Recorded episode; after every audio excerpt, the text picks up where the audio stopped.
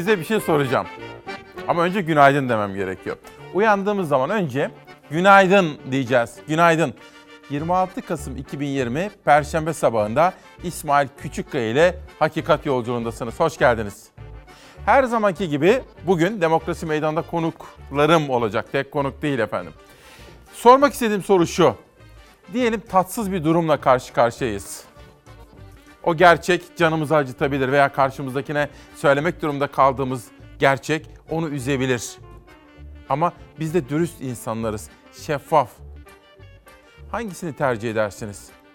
Gerçek acı da olsa, rahatsız edici, acıtıcı da olsa söylemek, duymak mı istersiniz? Yoksa gizlenmesi, hatta beyaz yalanlarla durumun idare edilmesi mi? Ben ne kadar acı olursa olsun gerçeği duymak veya muhatabıma doğruyu anlatmak isterim efendim. Çünkü dürüstlük ve şeffaflık bunu gerektirir diyorum. Bugün gerçeği bilmek iyidir. Nereden yola çıktığımı eminim anladınız. Gayet tabii ki tahmin ettiniz ama ben biraz sonra daha detaylı olarak sizlerle bu konuyu paylaşacağım. Gerçeği bilmek iyidir. Yönetmenim İrfan'dan gazeteleri rica ediyorum. Bugün dünya çapında dünyanın en yetenekli futbolcularından birisi. Bence birincisiydi. Maradona. Tıpkı Pele gibi. Günümüzde Ronaldo gibi, Messi gibi ama bir Maradona geçti bu dünyadan. Fotomaç gazetesinde de dünyanın pek çok gazetesinin manşetinde de Maradona'nın öldüğüne dair 60 yaşında bu dünyaya veda ettiğini anlatacağız efendim. Bugünkü ana gündem maddelerimizden birisi işte bu olacak. Hürriyet. Hürriyet gazetesinde koronaya ilişkin bir manşet gördüm. Sert fren için 5 kritik öneri. Profesör Doktor Osman Müftüoğlu'nun sözleri Hürriyet'in manşetinde. Dikkatle takip ederseniz okuyacağım. Salgın rakamları korkutucu. Tsunami artık kapımıza dayanmış durumda. Yapılacak ilk şey önlemleri sıkılaştırmak. İşte koronaya fren için öneriler. 1. Sokağa çıkma yasakları Cuma akşam 22'den pazartesi sabahı 5'e kadar aralıksız sürmeli. Bu kısıtlama en az 4 hafta uygulanmalı diyor hoca. 2. Hafta sonu kısıtlamasına ek olarak hafta içinde de her gün akşam 22 ile sabah 5 arasında sokağa çıkma yasağı koyulmalı. 3. Halen uygulamada olan al götür benzeri uygulamalar yasaklanmalı. Sadece evlere teslim, paket servislere izin verilmeli. Test sayısı artırılmalı ve virüs taşıdığından habersiz kişilerle COVID-19 hastaları daha erken belirlenip izole edilmeli. Günlük vaka hasta sayıları yanında asemptomatik yani virüs taşımayan, daha doğrusu virüs taşıyıp da göstermeyen, belirtisi olmayan virüs taşıyıcılarının sayıları da her akşam açıklanmalı. Tabi hoca uzman görüşüyle bunu anlatmış, saygı duyuyorum. Ama bence ideali şu. Bu günlük vaka sayıları 28 binleri de aştığına göre keşke devletimizin imkanı olsa da işsizine, işini kaybedene, esnafına, dükkanını kapatmak zorunda kalanlara destek olabilse de nakit destek böyle borçlandırarak değil. Şöyle 3 haftalık, 4 haftalık keşke tamamen kapanabilsek de şu virüsün, şu meretin yayılma hızını kontrol altına alabilsek. Ah keşke. Toplam vakamız bugün itibariyle 28.351. Bakan ilk defa açıkladı. Türkiye'nin son 24 saatte günlük vaka sayısı 28.351. Bugün benim söylediğim 28.351 toplam vaka sayısı. Vaka PCR testi pozitif olan herkes. Semptomu olsun, olmasın. Belirtisi olsun, olmasın. Herkes anlamına gelir. Yani hastaneye yatan bizim hasta diye tanımladığımız, ağır hasta diye tanımladığımız bütün hastalar dahil olmak üzere testi pozitif olan herkes. Aylardır tartışılan ancak bir türlü açıklanmayan sayı açıklandı. Bilim Kurulu toplantısı sonrası kamera karşısına geçen Sağlık Bakanı Fahrettin Koca ilk kez verdi sayıyı. Ancak az veya çok yorumu yapmadı. Dünya geneline bakıldığında 25 Kasım'da açıklanan günlük vaka sayıları arasında Türkiye 4. sırada görünüyor. Amerika, Hindistan, Brezilya, Türkiye, Rusya diye sıralanıyor ilk 5 ülke. Bundan sonraki süreçte vaka sayısını da vermeyi planladık. Bugünden itibaren Bu vaka sayısı olarak ikisini de bundan sonraki tabloda yarından itibaren görmüş olacağız. Bundan sonra Sağlık Bakanlığı tablosunda günlük vaka sayısı da açıklanacak. Tablonun diğer detayları da pek iç açıcı değil. Sağlık Bakanı tabloyu değerlendirirken ortaya koydu. Ağır hasta sayısı son 3,5 ayda 9 katına çıktı. Vefat edenler hanesinde de son 24 saatte yeni bir rekor kırıldı. Vefat sayımız 168 bugün en yüksek vefat sayımız. Hasta sayımız 6814. Sadece hastaneye yatan hastalar değil. Hastaneye yatan artı zatüre ve benzeri semptomlarıyla takip ettiğimiz hasta 6814. 26 Kasım yani bugüne ait açıklanacak tablodan itibaren günlük vaka sayılarıyla hasta sayıları ayrı kalemler halinde tabloda görülebilecek. Ayrıca geriye dönük vaka sayıları da toplam vaka sayısı şeklinde tablodaki yerini alacak. Geçmişe dönük olan rakamları da önümüzdeki günler zaten tabloda toplu olarak geçmişe dönük olanları da göstermiş olacağız. Bu sabah gerçeği bilmek iyidir dedik. Perihan Basmacı da böyle düşünüyor. Gerçeği, gerçekle yüzleşmeyi severim diyor. Şimdi kendinizi bana mesaj atan Sinan Adıyaman'ın yerine koyacaksınız. Bir doktorsunuz. Türk Tabipleri Birliği Başkanlığı yaptınız. Ve Hipokrat yemini etmiş dürüst, ahlaki erdemlere sahip bir insan olduğunuz için şeffaf verileri takip ettiniz. Ama size demediklerini bırakmadılar. Şimdi bakın Sinan Adıyaman diyor ki sevgili İsmail aylardır biz ne dedik? Peki biz halkımızı bilgilendirmeye çalışırken, halk sağlığını korumaya gayret ederken bize vatan hainliğiyle suçlamalar yönelttiler diyor. İşte şimdi kendinizi o doktorların yerine koyun efendim. Bugün ana gündem maddelerimizden birisi işte bu olacak. Etiketimiz gerçeği bilmek iyidir diyorum. Böylece fotomaç, hürriyet derken pencereye geldi sıra. Hem anayasa 138 dedi hem de Demirtaş'a terörist. Cumhurbaşkanı Erdoğan Demirtaş ve Kavala örneklerinden yola çıkarak yargıyı eleştirenlere anayasanın 138. maddesini hatırlattı. Hakimlere gereğini yapın çağrısında bulundu. Erdoğan aynı konuşmada hüküm giymediği halde Demirtaş için terörist ifadesini kullandı diyor. Bugün anayasanın 138. maddeden de bahsedeceğiz ama Pencere gazetesi editörleri Erdoğan'ın fotoğrafının hemen yanında bu konuda anayasadan ilgili bölümden küçük bir özet almışlar. Okuyalım. Hakimler görevlerinde bağımsızdırlar. Anayasaya, kanuna ve hukuka uygun olarak vicdani kanaatlerine göre hüküm verirler. Hiçbir organ, makam, merci veya kişi yargı yetkisinin kullanılmasında mahkemelere ve hakimlere emir ve talimat veremez. Genelge gönderemez, tavsiye ve telkinde bulunamaz diyor. İşte Cumhurbaşkanı Erdoğan bu gerçeğin altını çiziyor. Bir detay daha gelsin. Bu sabah bu konudaki detaylı gelişmeleri konuşma, anlatma, paylaşma imkanı bulacağım. Dün burada Demokrasi Meydanı'nda Ahmet Davutoğlu konuğumuzdu. Ahmet Davutoğlu'na Devlet Bahçeli'nin kendisine yönelik eleştiri ve suçlamalarını sordum. Onun verdiği yanıt bugün pek çok gazetede birinci sayfada yer almış. Davutoğlu'ndan Bahçeli'ye ben başbakan oldum da diyor. MHP Genel Başkanı Bahçeli grup konuşmasında Davutoğlu'nu eleştirmiş. Herkes adam oldu da sen olamadın demişti. Davutoğlu bu eleştirilere karşılık vallahi ben başbakan oldum da Sayın Bahçeli hayatında tek bir seçim kazandı mı? Türk demokrasisinin en yüksek oyunu ben aldım. Sayın Bahçeli yüzde onları aşabildi mi? Benim adam olup olmadığıma kitleler karar veriyor ifadesini kullandı efendim. İlerleyen dakikalarda Türk Gün Gazetesi'nden MHP'nin yaklaşımlarını da sizlere anlatacağım. Şöyle 15-20 dakika içerisinde sıra gelir diye tahmin ediyorum. Kötü bir haberim var. 37 kuruşluk kötü bir haber. Benzine 37 kuruşluk zam geldi. 7 liraları aştı. Araç sahiplerini üzecek haber geldi. Benzin fiyatına bu geceden itibaren 37 kuruş zam yapıldı. Zamlı fiyatıyla benzinin litresi 7 liranın üzerine çıktı. Yükselen petrol fiyatları döviz kurlarındaki hareketlilik tüketicinin cebine zam olarak yansıdı. Benzine büyük zam geldi. Yapılan son zamla birlikte benzin fiyatları 4 Ocak 2020'den bu yana yeniden 7 liranın üzerine çıktı.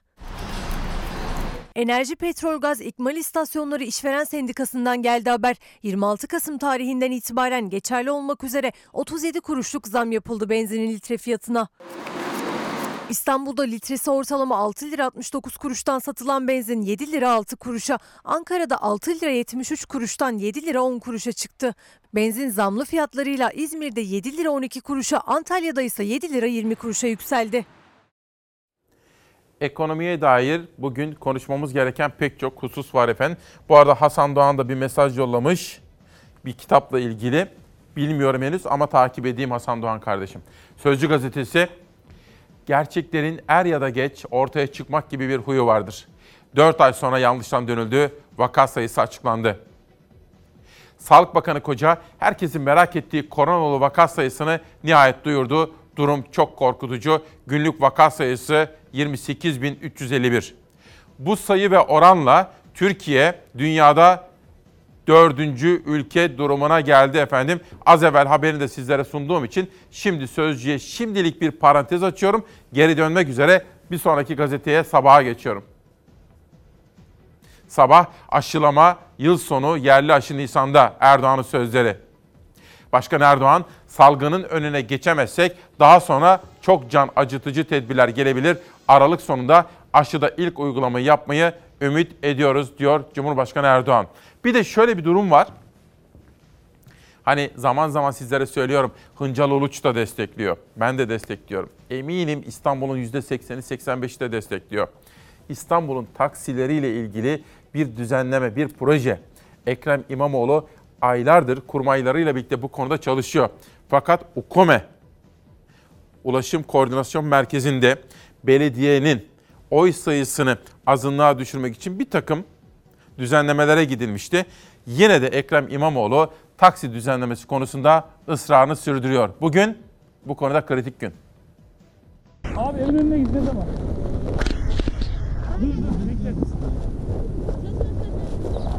İstanbul Büyükşehir Belediye Başkanı Ekrem İmamoğlu kararlı. 6000 yeni taksiyle yeni sisteme geçmek istiyor. Daha önce Ulaşım Koordinasyon Müdürlüğü toplantısından sonuç çıkmamıştı. Proje yeniden masada.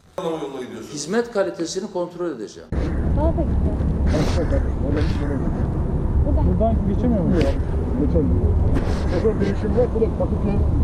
Haziran ayında yeniden gündemdeydi. 6000 yeni taksi oylamaya sunuldu ama UKOME'nin yapısındaki değişiklik nedeniyle belediye tarafından oylar yeterli gelmedi. Alt komisyonda görüşülmek üzere oy çokluğuyla proje ileri bir tarihe ertelendi. O taksicinin çalıştığı o ayki maaşını biz garanti edeceğiz bu sistemde. Bunu yapmaya çalışıyoruz. 26 Kasım Perşembe günü UKOME toplantısında yeniden görüşülecek proje. Öncesinde ise belediyenin sivil zabıta ekipleri denetimdeydi. Taksicilerin güzergah beğenmemeleri denetime de takıldı. İmamoğlu da sosyal medya hesabından madde madde yeni sistemin hedeflerini hatırlattı. Yolcu konforu sağlanacak, şoförün mesleki koşulları iyileşecek, taksiciliğe uluslararası geçerlilik sağlanacak. Zaten bu tarafta Ablacığım o tarafa yolcu alırsan gideceğim. Sen Balat'ın zaten ters. Ayşe Hanım sizin buradaki görüşünüz net diyor öyle.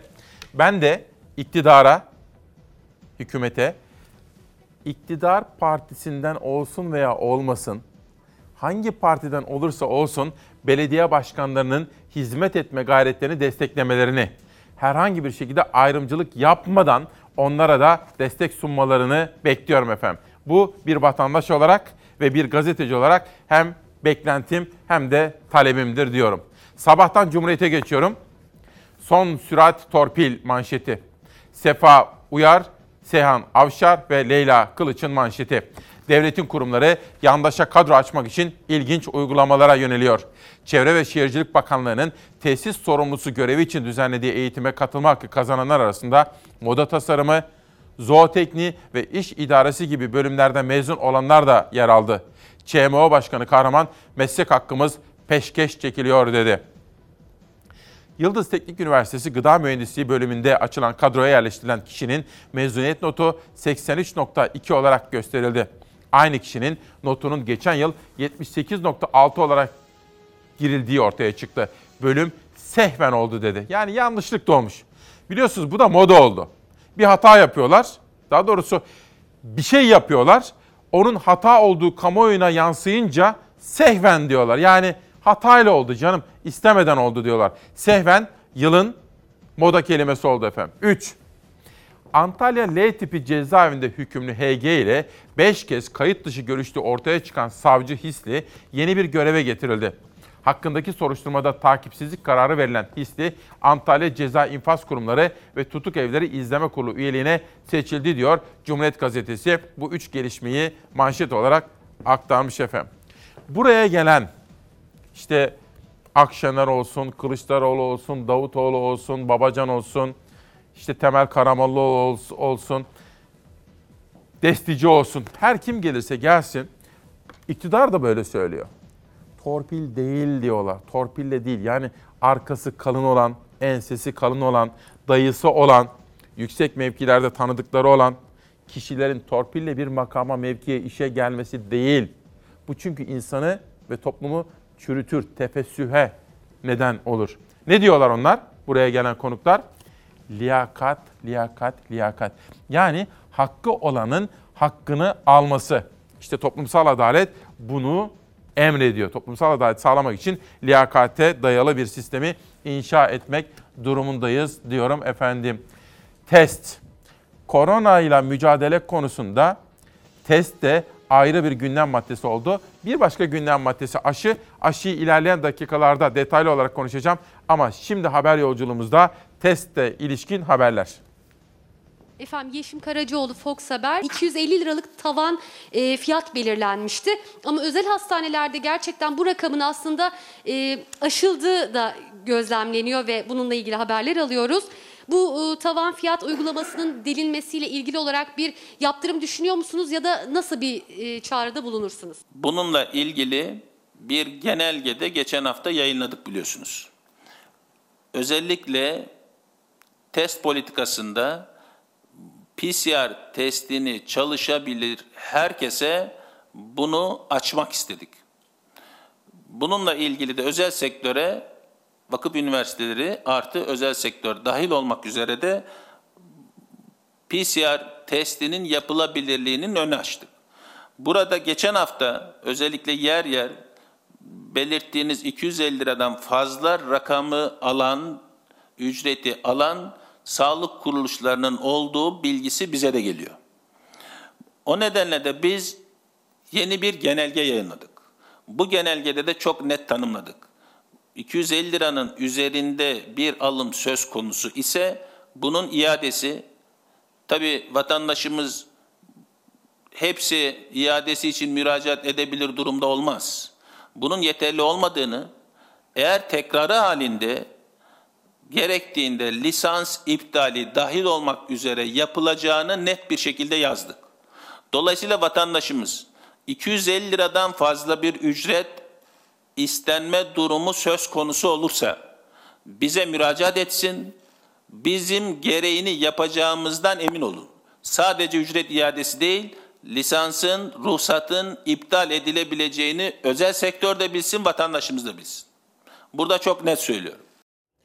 Bir arkadaşım PRM genetik koduyla yazmış. Bizim 3 sağlık çalışanlarının 3600 ek gösterge hakkı ne oldu diye soruyor.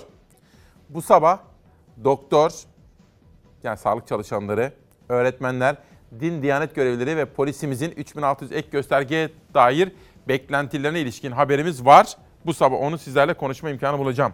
Sema Hanım diyor ki bakın önemli bir soru. İsmail Bey, eğer Sağlık Bakanlığı en baştan itibaren ayrım gözetmeksizin hasta sayısı, vaka sayısı, semptom var yok ayrımı gözetmeksizin eğer gerçek rakamları söyleseydi daha az bedel ödemez miydik diyor. Bir cümlesi var düzeltmeye gayret ettim ama gerçekten de vakaların toplam vaka sayısının böyle seyrettiğini en baştan itibaren bilseydi halkımız daha tedbirli olur muydu? Halkımız biraz daha tedirgin olup da daha temkinli davransaydı daha az bedel öder miydik? Mesela daha az insanımız ölür müydü? Bu da kim sordu? İzleyenim. PRM Genetik, o sağlık. Sema Hanım sormuş efendim. Çok yerinde bir soru. Cumhuriyet'ten Türk Günü'ne geçiyorum. Türk Günü manşeti teröristin kitabının tavsiyesi beni rencide etti diyor. Cumhurbaşkanı Erdoğan, Sayın Bahçeli'nin de ifade ettiği gibi bu ittifak asla gizli veya açık pazarlıklar üzerine kurulu değildir dedi. Erdoğan, Demirtaş'ın bir terörist olduğunu belirterek Bülent Arınç'ı sert şekilde eleştirdi ve yıllarca beraber çalıştığımız bir arkadaşımızın o kitabı tanıtması bizi rencide etti, beni rencide etti diyor. Erdoğan'ın bu sözleri Türk Gün Gazetesi'nin manşetinde. Yalnızca Türkiye'deki gelişmeler değil, aynı zamanda dünyadaki olup bitene de bakmamız gerekiyor.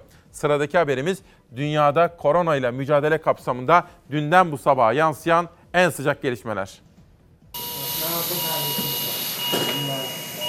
Rusya ve Almanya salgının başından bu yana en yüksek can kaybıyla yüzleşti. Amerika Birleşik Devletleri'nde 6 ay sonra 24 saatte görülen can kaybı 2000'in üzerine çıktı. Ülkede 10 Aralık'ta onay alması beklenen aşı için hazırlıklar tamamlandı. Onaylanması halinde ilk aşılama 11 Aralık'ta yapılacak.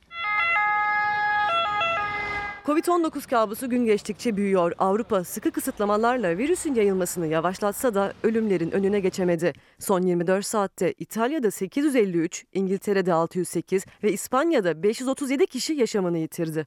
Almanya salgının başından bu yana en yüksek can kaybını yaşadı. 410 kişi hayatını kaybetti. Bir rekor da Rusya'dan geldi. Bir günde 507 kişi yaşamını yitirdi. Günlük vakalarda ise Amerika Birleşik Devletleri 180 binle başı çekerken Türkiye 4. sırada yer aldı. Amerika Birleşik Devletleri'nde ikinci dalga hız kazandı. 6 ay sonra en yüksek can kaybı kaydedildi. 24 saatte 2264 kişi yaşamını yitirdi. New York'ta salgının başından bu yana cenazeleri alınamayan 650 kişinin cansız bedeni hala mobil morglarda tutuluyor. Gözler Türk bilim insanlarının geliştirdiği %95 koruma sağlayan COVID-19 aşısında. Amerikan İlaç ve Gıda Dairesi 10 Aralık'ta aşının acil durumlarda kullanılmasını görüşecek. Toplantıdan onay çıkarsa ilk aşı 11 Aralık'ta 64 bölgeye dağıtılacak. İlk etapta 6 milyon 400 bin doz aşının sağlık çalışanlarına yapılması hedefleniyor.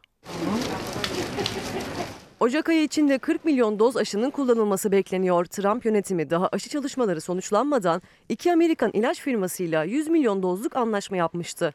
Fransa'da Cumhurbaşkanı Macron aşı kampanyası düzenleyeceklerini duyurdu. İlk aşı için Aralık sonu ya da 2021 başını işaret etti. 47 milyon nüfuslu İspanya ise aşıyı tüm vatandaşlarına ücretsiz yapmaya hazırlanıyor. Dünyadan başka haberlerim var. Ayrıca Amerika'da Joe Biden iktidara geliyor 20 Ocak itibariyle ve A takımını belirliyor. Bugün oradaki detaylı gelişmeleri de yine konuşacağım. Ve sizlerden gelen yorumlar. Bugün gerçeği bilmek iyidir dedik ya, gerçeği bilmek iyidir. Bayram Yiğit. Evet gerçeği bilmek iyidir ama biz bilmiyoruz. Mesela güvenlik korucularının hali ne olacak İsmail Bey diye soruyor. Bu arada şu mesajı da anlatayım sizlere. Sigara içmemek çok büyük avantaj sağlıyor pek çok bakımdan olduğu gibi koronayla mücadelesine bakın. İsmail Bey, gerçekler baştan söylenseydi çok başka olurdu. Hani az evvel Sema Hanım sormuştu ya, eğer bu rakamları baştan itibaren bilseydik belki daha az insan ölmüş olurdu diyor. Siz gerçekleri yansıtıyor, gerçekleri söylüyorsunuz.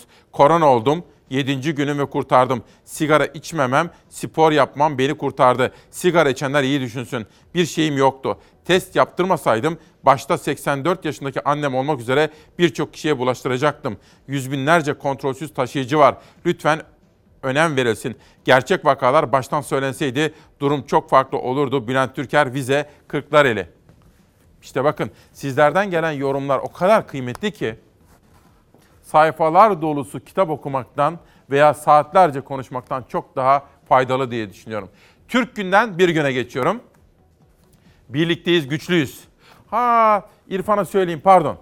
Dünden söz vermiştim. Vaktim kalmadığı için Ahmet Davutoğlu'na ve siz izleyenlerimize bir video vardı. Gelecek Partisi'nin kısa bir video. Bu konuda o videoyu isteyeceğim arkadaşlarımdan şimdi. Birlikteyiz, güçlüyüz. Şiddete karşı mücadele yönünde alanlara çıkan kadınlar iktidarın gerici politikalarını kınadı. Tek bir kız kardeşimizi yalnız bırakmayacağız dedi. Hazır mı İrfan? Ahmet Davutoğlu Gelecek Partisi. İzleyelim. Kadınlar ne ister? Hedeflerine koşarken devleti arkasında görmek ister. Herkes kadar saygı görmek ister. Ön yargısız bakışlarla karşılaşmak ister. İnandıklarından dolayı ötekileştirilmemek ister. Fedakarlıkları hiçe sayılmasın ister. Diğer kadınlardan bir fark olmadığı anlaşılsın ister. Camdan kalıplara hapsedilmemek ister. Geleneklerine saygı duyulsun ister. Çocuğunun geleceği için endişe duymamak ister. Değerleri yok sayılmasın ister. Sınav kaygısı yaşamamak ister. İnsan onuruna yakışır bir ortamda çalışmak ister. Alım gücü ve yaşam kalitesi artsın ister. Ehliyeti ve liyakatiyle takdir görmek ister. Hayat tarzına müdahale edilmemesini ister. Onsuz bütün renklerin eksik kalacağı bilinsin ister. Evet, kadınlar çok şey ister. Kadınlar da herkes gibi hakkı olan her şeyi ister. Şiddete uğramamayı da ister. Yasalarla sözde değil, özde korunmayı da ister. Çünkü aslında tek bir şeydir istedikleri. Yaşamak. Kadınlar önce yaşamak ister. Dün burada söz vermiştim de sözümü yerine getirmek istedim efendim. Dün Cumhurbaşkanı ve AK Parti lideri Sayın Erdoğan'ın yaptığı bir konuşma çok konuşuldu. Çünkü olması gerekeni anlatmıştı ve çağrıda bulunmuştu Erdoğan. Bakın Anayasa 138. madde. Bu beni bağlar, herkesi bağlar, herkesi. Hakimler görevlerinde bağımsızdırlar. Anayasaya, kanuna ve hukuka uygun olarak vicdani kanaatlerine göre hüküm verirler. Hiçbir organ, makam, merci veya kişi yargı yetkisinin kullanılmasında mahkemelere ve hakimlere emir ve talimat veremez, genelge gönderemez, tavsiye ve telkinde bulunamaz diyor. İşte Cumhurbaşkanı Erdoğan dün bu çok önemli anayasa maddesini herkese hatırlattı. Ben buradan da yargıya sesleniyorum. Diyorum ki değerli yargı mensupları anayasanın 138. maddesi beni ne kadar muhatap alıyorsa aynı şekilde benim dışımdakileri de muhatap alıyor. 138. maddeyi eze eze kullananlara karşı gereğini niye yapmıyorsunuz? Gereken adımları niye atmıyorsunuz?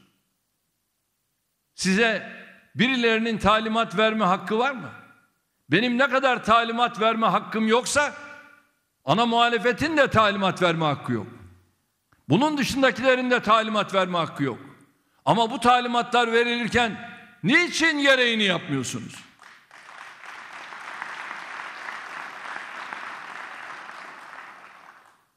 Bunu söylemek zorunda kaldım.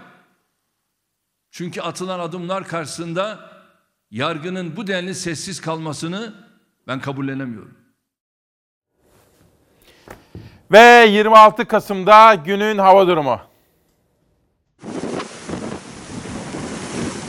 Yurdun güneydoğu ve doğu kesimlerinde hava kapalı, batıda bugün gökyüzü açık. Sıcaklıklarda belirgin bir değişiklik beklenmese de batı bölgelerde daha fazla güneş görülecek olması hissedilen sıcaklıkları artıracak bugün. Ancak gece saatlerinde yine ayaz var, buzlanma ve don ihtimali devam ediyor. Görüntüler arşivden değil, bir gün önce Erzincan'da kaydedildi. Beklenen buzlanma ve don olayının gerçekleştiğini ortaya koydu bu görüntü. Erzincan ve çevresindeki akarsular soğuktan dondu. Bugün de iç ve doğu kesimlerde buzlanma ve don devam edecek. Akşamdan itibaren etkisi görülmeye başlıyor buzlanmanın. Gece veya sabah erken saatlerde yola çıkanlar dikkatli olmalı. İstanbul'da ise son bir haftadır deniz analarının miktarı arttı. İklim bozulmasıyla değişen su sıcaklıkları, kontrolsüz avlanma nedeniyle değişen balık çeşitliliği Boğaz'daki deniz anası popülasyonunu arttırdı. İstanbul Üniversitesi Su Bilimleri Fakültesi Dekanı Profesör Doktor Melek İşini Bilir Okyar'a göre son bir haftadaki artışın nedeni rüzgar yönüne göre değişen su akıntıları. Günlerdir İstanbul'da Poyraz etkili. Bugün de Marmara'da ve Kuzey Ege'de Poyraz sert ve soğuk esmeye devam edecek. Yağışlı hava ise daha çok yurdun güneydoğusu ve Doğu Karadeniz çevrelerinde etkili. Yağışlar yükseklerde kar ve karla karışık yağmur şeklinde düşebilir. Sıcaklıklarsa pek değişmiyor. Hava yine soğuk. Yurdun güney ve güneydoğu kesimlerinde etkili olmayı sürdürecek. Batı ve iç kesimlerle Karadeniz çevrelerinde gökyüzü parçalı bulutlu olacak cuma günü. Hafta sonundaysa yine güneydoğu kesimlerde ancak oldukça hafif yağışlar bekleniyor. Yurt genelinde gökyüzü açık olacağı benziyor. Ancak pazar gece saatleriyle pazartesi gününün ilk saatlerinde Marmara bölgesi ve Ege bölgesinden başlayarak yeni bir yağışlı hava etkisini gösterebilir. Şimdiden bilmekte fayda var. Çok farklı haberlerimiz olacak bu sabah. Bu arada konuklarım da var. Demokrasi Meydanı'nda bugün Kültür ve Turizm Bakanı Mehmet Ersoy geldi. Ta kaç ay önce kendisiyle bir sözleşmiştik. Sadece turizmi değil, kültürü de konuşalım istiyordum. Çünkü benim çok merak ettiğim bazı uygulamalar, bazı düzenlemeler, bazı projeler var. Mesela AKM ne oldu? Cumhurbaşkanlığı Senfoni Orkestrası ne oldu? Ankara'daki konser salonu. Başkentimize yakışır, Cumhuriyetimizin başkentine layık bir salon. Bütün bu konudaki gelişmeleri anlatacağım. Bu arada Ferhat Ferangil, benim arkadaşım. Ferhat Ferangil de Covid oldu. Bugün galiba dördüncü günü ama iyi atlatıyor. Geçmişler olsun diyorum. Aynı şekilde Ankara'daki dostum, eski kadim dostum Sıtkı Hamidi. Hamidi'nin de oğlu Covid oldu. Ona da geçmiş olsun diyorum. Hamidi ailesine ve Ferhat'a da geçmiş olsun diyorum efendim. Kemal Gözler, Özgüldür Gözler davası. Bakın. Kemal Gözler. Bu kitap önemli bir kitap. Okumaya gayret edeceğim. Mehmet Aydoğan Bir Eğitim Yuvası isimli kitabıyla bu sabah çalar saatte. Efendim biraz sonra Demokrasi Meydanı'nda haberler, manşetler ve sürprizlerimiz olacak. Ama önce, önce ne yapıyorum? Sade kahve. Günaydın, hoş geldiniz. 26 Kasım 2020 günlerden Perşembe İsmail Küçükkaya ile mavi bir sabahtasınız. Hep beraber hakikat yolculuğuna çıkıyoruz. Bir soru. Diyelim canınızı sıkacak, hatta canınızı acıtacak bir gerçeklik var. Bunu mu duymak istersiniz? Yoksa size gerçeğin söylenmemesini mi? Yoksa gerçeğin birazcık değiştirilmesini mi? Birazcık böyle beyaz yalanlar söylenmesini mi? Ben mesela yüreğimi ne kadar acıtacak olsa da gerçeği bilmek isterim. Gerçeği. Değil mi? Eminim pek çoğunuz da bunu tercih edeceksinizdir. Bugün gerçeği bilmek iyidir diyoruz Çalar Saat'te. Gelsin manşetler.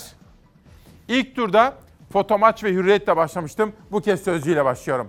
Gerçeklerin er ya da geç ortaya çıkmak gibi bir huyu vardır. 4 ay sonra yanlıştan dönüldü, vaka sayısı açıklandı. Günlük vaka 28.351. Dünyada ister rakam olarak, isterse orantısal olarak bakın yani nüfusa oranı itibariyle bakın. Dünyada en fazla vaka görülen 4 ülkeden birisi haline geldi Türkiye. Peki bu gerçekliğin ortaya çıkmasında bir kişinin hakkı büyük. Önce bir kurum, Türk Tabipleri Birliği ve bütün doktorlarımızın. Sonra sayısı az da olsa bağımsız ve tarafsız gazetecilerin. Mesela Fox. Bir de bir kişinin daha son bir haftada yapmış olduğu çıkışlarla buraya da geldi demokrasi meydanına.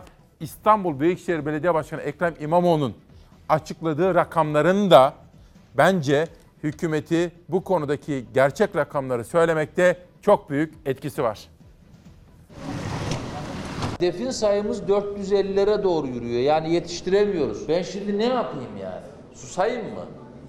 Yutkunayım mı? Ben uyuyamadım ki gece. Enfeksiyon bulgusu olan her hasta Covid hastası mıdır? İstanbul'daki defin sayıları üzerinden süren tartışmaya Sağlık Bakanı'ndan yanıt geldi. Başkan İmamoğlu gün gün İstanbul'da bulaşıcı hastalıktan ölenlerin sayısını paylaşıyor. Sağlık Bakanı Fahrettin Koca ölüm belgesinde bulaşıcı hastalık hanesinin neye göre doldurulduğunu açıkladı. Enfeksiyon bulgusu olan her hasta buraya işlendi. Bak bu çok önemli. Enfeksiyon bulgusu olan her hasta, enfeksiyon bulgusu olmayan menenjit hastası mı var?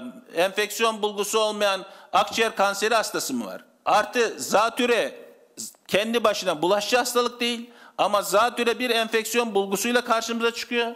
Onun da işlendiği yer yine burası olmuş oluyor. Akşam saatlerinde Bakan Koca'nın ilk defa açıkladığı günlük vaka sayısı bilgisinden sonraysa İmamoğlu sosyal medyadan hakikat vurgusu yaptı. Hakikati konuşmaktan korkmamak en doğru yoldur. Sayın Fahrettin Koca'nın bugün açıkladığı şeffaf vaka sayısı verilerinin pandemi mücadelesinde ülkemizin daha sağlıklı günlere kavuşmasında bir kilometre taşı olması umuduyla. Gerçekten çok üzülüyorum.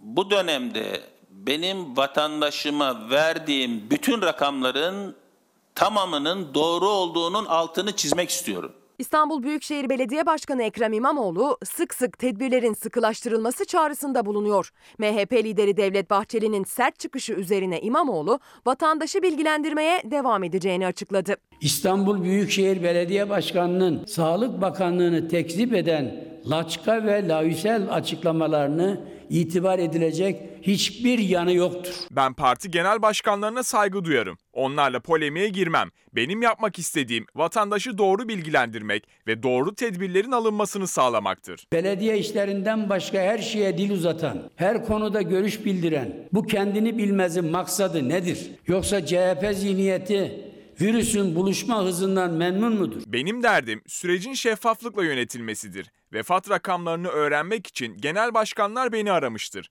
Umuyorum ki Sayın Bahçeli de arar. Gerektiğinde ben de aramaktan imtina etmem. Süreci paylaşırım. İstanbul Büyükşehir Belediyesi çarpıcı bir personel ilanı açtı. Acilen cenaze imamına ve cenaze yıkama personeline ihtiyaç duyan belediye son başvuru tarihini 26 Kasım olarak belirledi. Bu konuda benim dilimin kemiği yok çünkü ben konuşmazsam ne yapacağım yani mecburum konuşmaya. Hiçbir haneye o hastalık girmesin isterim. Gerçeği bilmek iyidir. Efendim bugün Demokrasi Meydanı'nda Kültür ve Turizm Bakanı Mehmet Ersoy var. Bakın anons ettik ya Emine Korkmaz Bener o kadar çok mesaj var ki benzer içerikli. Bakana da bunu soralım. İsmail Bey lütfen sorar mısınız bakanımıza? Sanat tarihçileri olarak atama istiyoruz diyor. Ben bakana benim de çok önem verdiğim projeleri sormak istiyorum. Atatürk Kültür Merkezi ne oldu? Cumhurbaşkanlığı Senfoni Orkestrası'nın o beklediğimiz dünya çapındaki konser salonları ne oldu? Beyoğlu ne oldu mesela? Bütün bunları bakana da soracağım ilerleyen dakikalarda. Bir arkadaşım da bana sormuş, bizim Ferhat mı diye soruyor. Ferhat Ferhangil benim arkadaşım. O da koronaya yakalandı. Bugün dördüncü veya beşinci günü durumu iyi. Dün konuştum. Barış Terkoğlu ve eşinin durumu da iyi. Sıtkı Hamidi, Hamidi'nin de oğlu o da iyi efendim. Yeter ki dikkatli bir şekilde tedavilerimizi tamamlayalım. Bu meredi de atlatıp geçeceğiz. Sırada aşı haberi var ama Sözcü'den pencereye geçelim. Bütün hastalarımıza geçmişler olsun dileklerinde bir kere daha bulunmak istiyorum. Kılıçdaroğlu ve Akşener'den ortak mesaj, küçük ortak büyük ortağı esir almış. CHP Genel Başkanı Kılıçdaroğlu'nun İyi Parti Genel Başkanı Akşener'i ziyaretinin ardından düzenlenen ortak basın toplantısında iki lider gazetecilerin sorularını yanıtladı. Türkiye'nin artık yönetilemediğini ortaya koydular, ifade ettiler ve iddia ettiler ve erken seçim çağrısında bulundular. Onların bu iddialarına iktidar partisi hangi yanıtı verdi? Ben de bu sabahki haberlerimde sizlere onu da anlatma imkanı bulacağım. Bir başka manşet pencereden. Dün Demokrasi Meydanı'na katılmıştı. Ahmet Davutoğlu'nun sözleri ülkeyi Bahçeli mi yönetiyor? Gelecek Partisi Genel Başkanı Ahmet Davutoğlu Fox TV'de İsmail Küçükkaya ile Çalarsat programına konuk oldu. Davutoğlu Cumhurbaşkanlığı hükümet sistemine geçildikten sonra kimin istifa edip etmeyeceğine, kimin yargılanıp kimin yargılanmayacağına MHP lideri Devlet Bahçeli'nin karar verdiğini söyledi. Pencereden bir manşet daha geliyor. Bakalım. Babalar gitti, oğullar partide. Bu bir dakika beklesin İrfan bir aşı haberi var ama aşıdan önce şu kitabı da tanıtayım. Çünkü bu kitabı hem çalışan hem de öğrenci olan Aybüke kardeşim var da biliyorsunuz bize işaret diliyle yardımcı oluyor. Bu kitabı istedi, okumak istediğini. O gitmeden kitabı tanıtmak istiyorum. Doktor Elif Başak Sarıoğlu'nun yazdığı bu kitabı da ben Aybüke'ye vereceğim efendim. İnancım şu ki dişimizi biraz daha sıkar isek, hadi Kasım bitiyor, Aralığı, Ocak'tan itibaren yavaş yavaş yavaş yavaş dünyanın da Türkiye'nin de duygusu, ruhu değişecek. Bunun yolu aradaki o zamanda maske, mesafe, hijyene dikkat etmek, sonra aşıyı beklemek. Vatandaşımıza özellikle riskli gördüğümüz, özellikle yapılmasını istediğimiz kesimlere ücretsiz biz yapacağız. Ama bunun dışında vatandaşımız almak isterse farklı bir aşıyı onun önünü de üst limit koyarak eczanelerde satışına izin vererek açmış olacağız. Aşı ile ilgili genel yaklaşımımız şu. Aşı bilim kurulumuz kimlere öncelikle yapılması gerektiği üzerinde çalışıyor. Dolayısıyla biz bu konuyla ilgili stratejimizi zaten netleştirmiş olacağız. Burada özellikle sağlık çalışanlarımızdan başlamak üzere riskli gruplar ve enfeksiyonu yayma e, potansiyeli yüksek olan kesimler, şoförler olabilir, berber olabilir, kuaförler olabilir e, gibi hizmet sektörü de yer yer devrede oluyor olacak. Dolayısıyla bunun bir sınıflandırması yapılıyor olacak ve bu aşıyı yaparken biz vatandaşımızdan herhangi bir ücret asla almayacağız. Yani aşı şu an dünyada aşının aşağı yukarı fiyatı belli. 10 dolar olan var, 12 dolar olan var, 5-5,5 dolar olan var. Dolayısıyla bu dönemde bizim sipariş ettiğimiz aşı dünyanın ortalamasının altında olmayan hatta üstünde bir rakamla if- olduğunu ifade etmek istiyorum.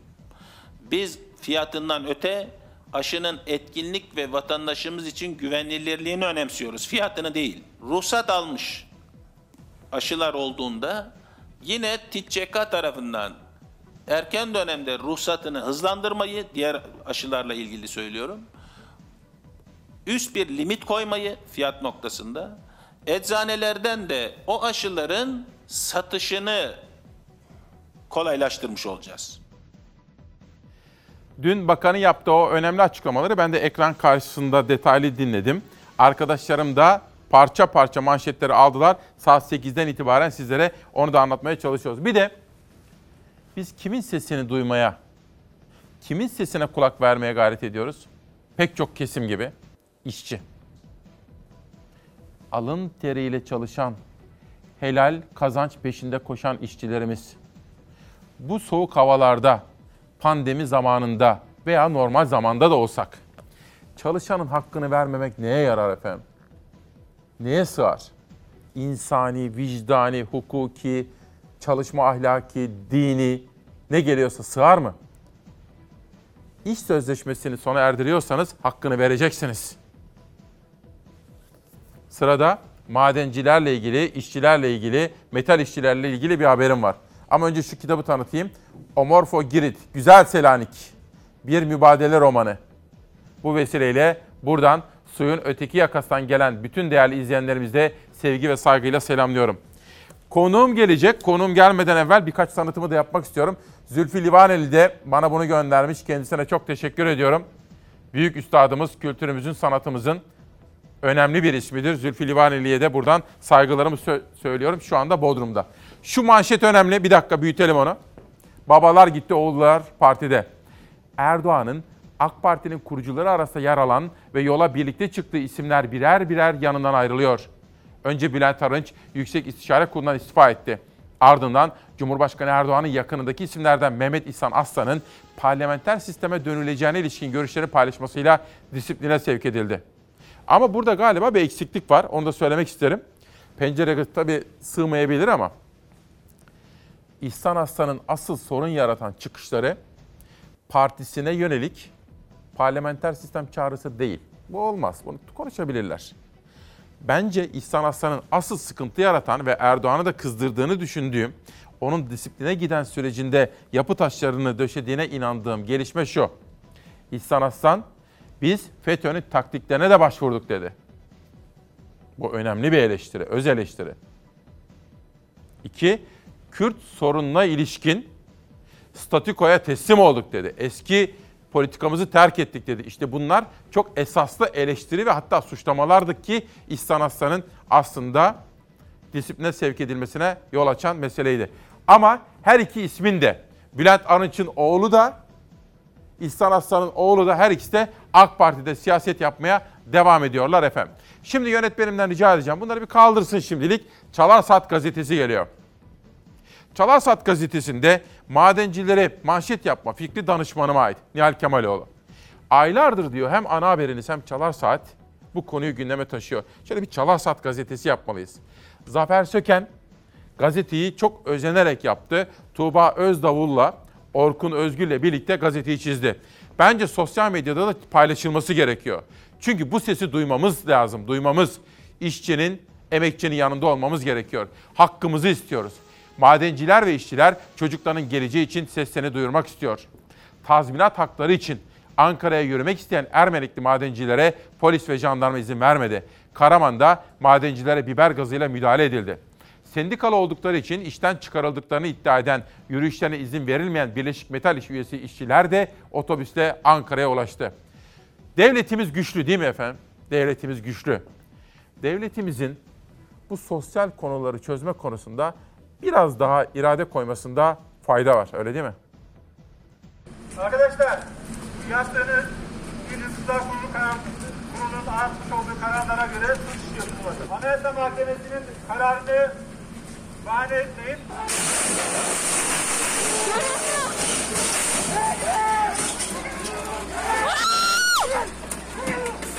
Önce vali, şimdi de jandarma Anayasa Mahkemesi'nin kararını yok saydı. Karaman Ermenek'te Ankara'ya yürümek isteyen madencilere polis ve jandarma biber gazıyla müdahale etti.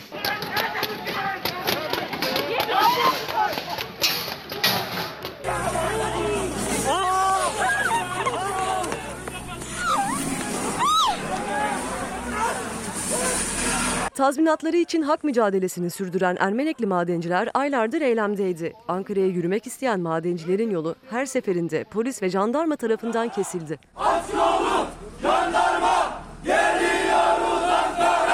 Arkadaşlar e, Alsın hadi. Alıyorsun. Vali Bey'in söylediği Cuma güne kadar e, beklemeniz yönünde. Ermenekli madenciler İçişleri Bakanı Süleyman Soylu'nun bu sorunu çöz talimatına rağmen Karaman Valisi Mehmet Alparslan Işık'tan yanıt alamadı. Biz artık söz değil hakkımızı istiyoruz diyen madenciler bir kez daha Ankara'ya yürümek istedi. Aralarında babasına destek olmak için gelen bir genç de vardı. 15 yaşındaki gence sokağa çıkma kısıtlamasına uymadığı gerekçesiyle ceza kesildi. Özbeylere gücü yetmeyen asker, hükümet 15 yaşında çocuğa gücü yetti. Bu ayıp hepimize yeter. Anayasa Mahkemesi şehirler arası karayollarında gösteri yürüyüşleri düzenlenemez kararını iptal etmişti. Ancak Gebze'de olduğu gibi Ermenek'te de benzer görüntüler yaşandı. Anayasa Mahkemesi'nin kararı burada da yok sayıldı. Polis yürüyüşe geçen madencileri müdahale etti. Sert müdahalenin ardından 9 kişi gözaltına alındı.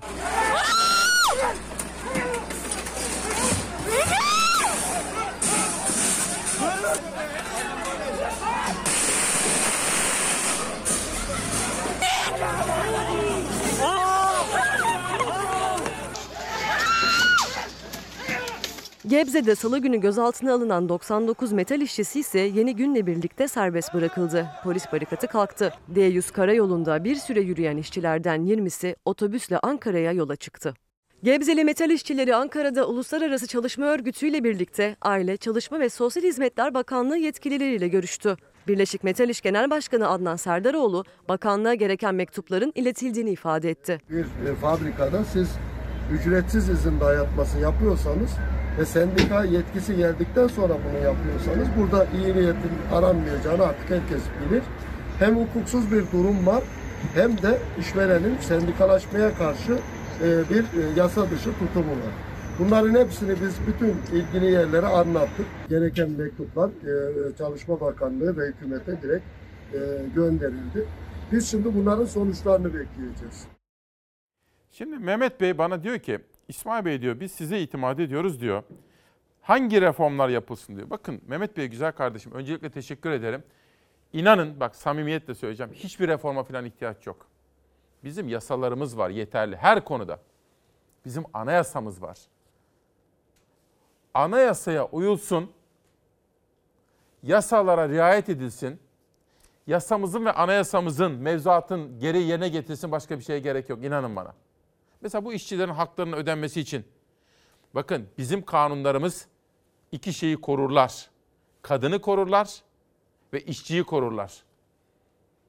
Yeter ki uygulama. Süleyman Soylu İçişleri Bakanımız görüşmüştü onlarla. Çözmemiz gerekiyor. Devletimizin bunu çözmesi gerekiyor.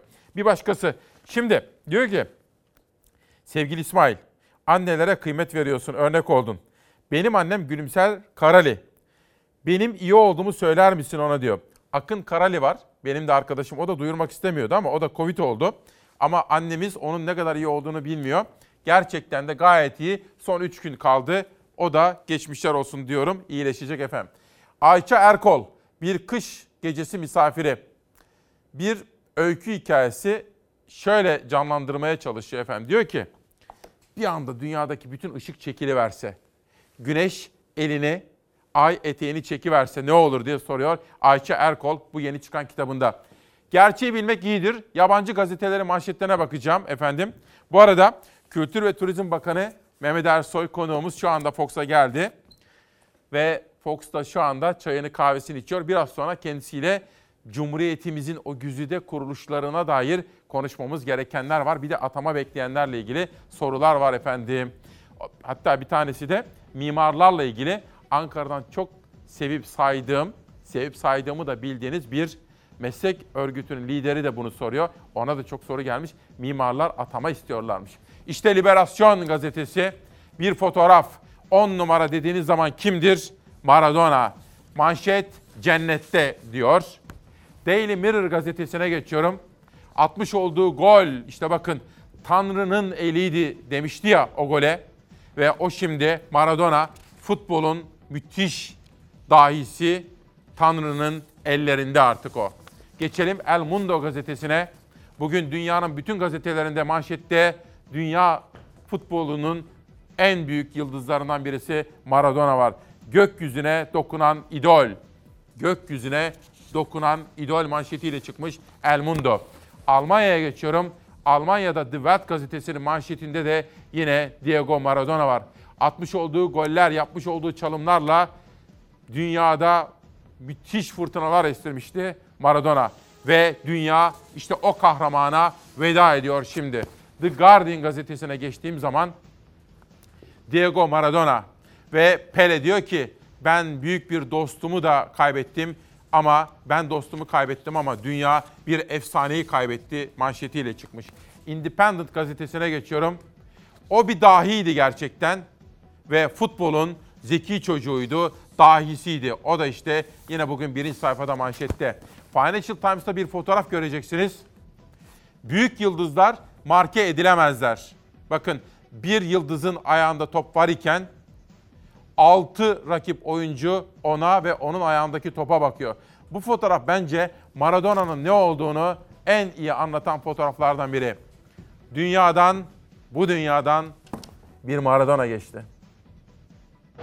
Maradona just walked away from Huddle then. Valdano, poked and Maradona!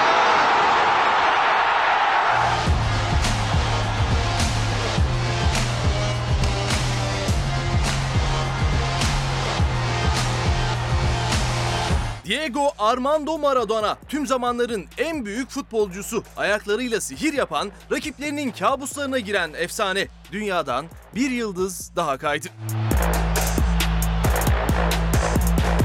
1960 yılında Arjantin'in Buenos Aires kentinde dünyaya geldi Maradona. Henüz 8 yaşındayken futbol zekası ve yeteneğiyle dikkat çekti. Mahallesinin köklü takımlarından birinde forma giymeye başladı. Daha 16 yaşına girmeden profesyonel sözleşme imzaladı Maradona. 21 yaşında ise dünya devlerinden Boca Juniors'a imza attı. Diego Armando orada Maradona oldu.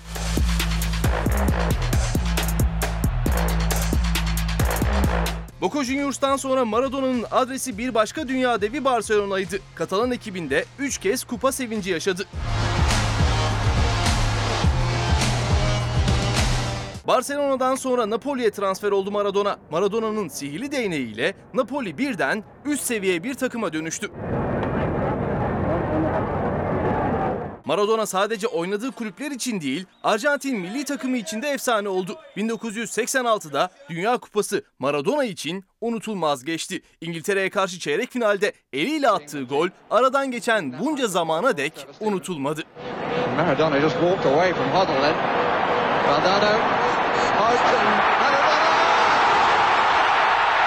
O maçta ayağıyla da sihir yaptı Maradona. 5 kişiyi çalımlayıp attığı gol FIFA tarafından yapılan oylamada 100 yılın golü seçildi. 1986 yılında Dünya Kupası efsane 10 numaranın ellerinde yükseldi. Arjantin'in müzesine gitti. Maradona'nın altın yılları başlamıştı. Kariyerinde 588 maça çıktı, 312 gol kaydetti. Kimilerine göre dünyanın en iyisi, kimilerine göre ise Pele ile birlikte dünyanın en iyisiydi. Futbolculuğu bıraktıktan sonra teknik direktörlüğe başladı Maradona ama topla gösterdiği başarıyı saha kenarında gösteremedi. Sadece saha içinde değil, saha dışında yaptıklarıyla, muhalif duruşuyla ve skandallarıyla adından çokça söz ettirdi Maradona. Ama adını futbol tarihine altın harflerle yazdırmayı başardı. 60 yaşındaki efsane isim geçtiğimiz günlerde beyin ameliyatına girmişti. Dünse kalp krizi nedeniyle hayata veda etti. Maradona'nın ölümü sonrası dünyanın dört bir yanından binlerce kişi onu anmak için sokaklara çıktı. Arjantin'de Maradona için 3 günlük ulusal yaz ilan edildi. İşte bu da bir Zafer Söken haberiydi. Zafer de son zamanlarda tabii özellikle Çalar Saat'te biz 8 yıldır birlikteyiz ama böyle ivmesi yukarı doğru olan böyle pırıl pırıl. Hani nasıl diyeyim böyle Cüneyt Özdemirler falan, onu Mehmet Ali Birantların yanında falan nasıl parlamışlardı. Şimdi nasıl başarılı? Bence Zafer de böyle çok parlak bir kariyere doğru gidiyor. Helal olsun. Uzun yıllar birlikte çalışmak dileğiyle. Hayrettin Uzuner, bakan konuğunuz olacak. Lütfen sorar mısınız İsmail Bey diyor. Bakan Mehmet Nuri Bey'e. Diyarbakır, Urfa, Mardin ve Gaziantep bölgelerini iç turizme daha çok kazandırsın lütfen diyor. Böyle çarpıcı bir soru gelmiş efendim. Ve kitaplar, madem konuklarımız var o nedenle size kitapları tanıtalım önceden. Atatürkçe, Eyüp Aydın, gazeteci yazarın kitabı bizde. Ayrıca Sibel Karakız, Bir Hayalim Var isimli kitabı burada. Joe Biden geliyor. Ben başkaları gibi karamsar değilim. Trump gibi bir çılgınla bile iyi anlaştığına göre bizimkiler Biden gibi akıllı ve böylesine kabine oluşturan bir liderle dünyanın daha iyi bir yer olacağına inanmaya başladım ben. Özellikle Türkiye'nin ne kadar önemli olduğunu, dünya için stratejik anlamını bilen Biden ve ekibi geldiği zaman ben ilişkilerin hızla normalleşeceğine inananlardanım. Sırada Beyza Gözey'in bu konuda hazırladığı bir haber var.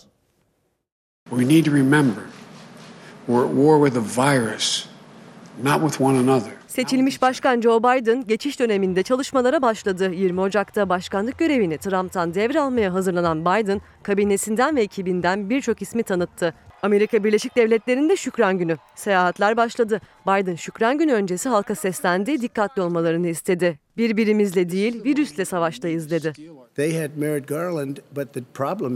Seçimlere hile karıştığı iddiaları açılan davalar hiçbiri Trump'a yardımcı olmadı. 20 Ocak görev devri için direnen Donald Trump devir işlemlerini başlattı.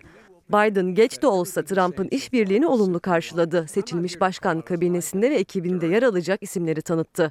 Biden'ın atadığı birçok isimle birlikte Birleşik Devletler tarihinde ilklere imza atıldı.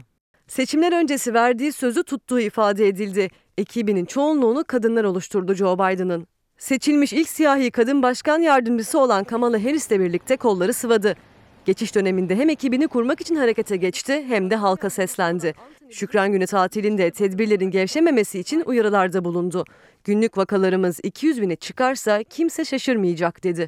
I know how hard it is to forego family traditions. Aile geleneklerinden vazgeçmenin ne kadar zor olduğunu bilirim ama bu çok önemli. Ülkemiz salgında dramatik bir yayılımın tam ortasında. Şu an günlük vakalarımız 160 bin çizgisinde ama 200 bine ulaşırsa kimse şaşırmayacaktır. Seçilmiş başkan yardımcısı Kamala Harris de Washington'daydı. Şükran Günü yoksul halka dağıtılacak yemek organizasyonlarını denetledi. Biden 20 Ocak görev değişimine kadar geçici ekibini de kurdu. Ekibin içinde dünyaca ünlü Hollywood yıldızı Sharon Stone da yer aldı. Ünlü oyuncu bu dönemde pandemiye karşı farkındalık alanında çalışmalar yapacak. Sharon Stone koronavirüs yüzünden ailesinin yaşadığı trajediyi anlatırken gözyaşlarını tutmakta zorlandı. My grandmother died of COVID, and my godmother died of COVID. My sister and her husband are fighting for their lives, and my sister is not doing well. Hani ben sizlere günün yazarlarından bahsediyorum ya. Çok çarpıcı bir yazı. Barış Terkoğlu bugün Bülent Arınç'ı bırak Fatih Ürek'e bak. Fatih Ürek bir televizyonda yayın program yapıyor. Ve Ankara devreye giriyor. Fatih Ürek'in yayına çıkmamasını istiyormuş. Barış Terkoğlu'nun iddiası. Barış buradan yola çıkarak bizim kitabımızı okumuş. Hazır evde de Covid zaten. Geçmişler olsun diyorum ona ve eşine. Ve benim yaklaşık 29 yıldır yaşadıklarım ışığında AK Parti ile medya arasındaki ilişkileri irdelemiş. Bakın. İşte Erdoğan günün birinde bana nasıl kızmıştı. Benim patronuma neler söylemişti canlı yayında. Buradan yola çıkarak pek çok başka hususu da irdelemiş ve bizim bu kitabımızı Fikri Hür, Vicdanı Hür'ü yazmış bugün Cumhuriyet'teki yazısında Barış Terkoğlu. Ben de bu kitabı imzaladım. Biraz sonra Sayın Bakan Mehmet Nuri Ersoy'a da takdim edeceğim. Bugünün anısına efendim Fikri Hür, Vicdanı Hür. Yerel gazetelere bir bakıyorum. Bu vesileyle Barış Terkoğlu'na da bu titiz ve incelikli hareketi için, okuması için ve benim için de anlamı büyük bu jesti için teşekkür ediyorum efendim. Bizim Sivas gazetesi esnaf tek tek dökülüyor manşetiyle çıkmış. Manşette Ayşe Mine Eyüz'ün manşeti var efendim. Pandeminin esnafa nasıl olumsuz etkileri olduğunu irdeliyor. Afyon'a geçiyorum Sivas'tan. Şoför esnafı perişan diyor. Afyon Karahisar Şoförler ve Otomobilciler Esnaf Odası Başkanı Veli Seyman'ın sözleri manşette. İç Anadolu'dan doğuya doğru gidiyorum. Van sesi. Koronavirüs tedbirleri esnafı kötü vurdu. İş yeri kapanan kapanana ünlü kahvaltıcılar sokağı sessizliğe büründü diyor. Karadeniz'e geçelim. Fındık'taki oyunu TMO bozmalı. CHP Ordu Milletvekili Mustafa Adıgüzel'in sözleri Fındık'la ilgili çağrıları, eleştirileri Ordu olayın manşetinde. Yeni gün İzmir, bardağın yarısı boş. En dolu baraj %36'da. Barajlarda alarm var efendim. Yalnızca Ankara'da, İstanbul'da değil. Gördüğünüz gibi İzmir'de de sorun yaşanmakta. Adana'ya geçiyorum. Güney gündemi. 10 fidan bir öğrenci kampanyası gündeme damgasını vurdu. Yarbaşı Belediye Başkanı Mustafa Kaynar yoksul öğrenciler okuyabilsin diye fidan dikti diyor Mustafa Kaynar'ın projesi. Oradan Çankırı Tercüman Gazetesi, Anadolu'ya Tercüman Gazetesi 2 yaşında yerel gazeteleri her zaman olduğu gibi desteklemeyi sürdürüyoruz efendim. Hani dün sizlere demiştim ya, Sözcü Gazetesi'nin manşetini okurken, rahmetli Süleyman Demirel, ekonominin içinde bulunduğu durumu anlatmak, anlatabilmek için traktörlerin ne kadar satılıp satılmadığına bakardı. Traktör almaya başladıysa çiftçimiz işler yolunda demekti.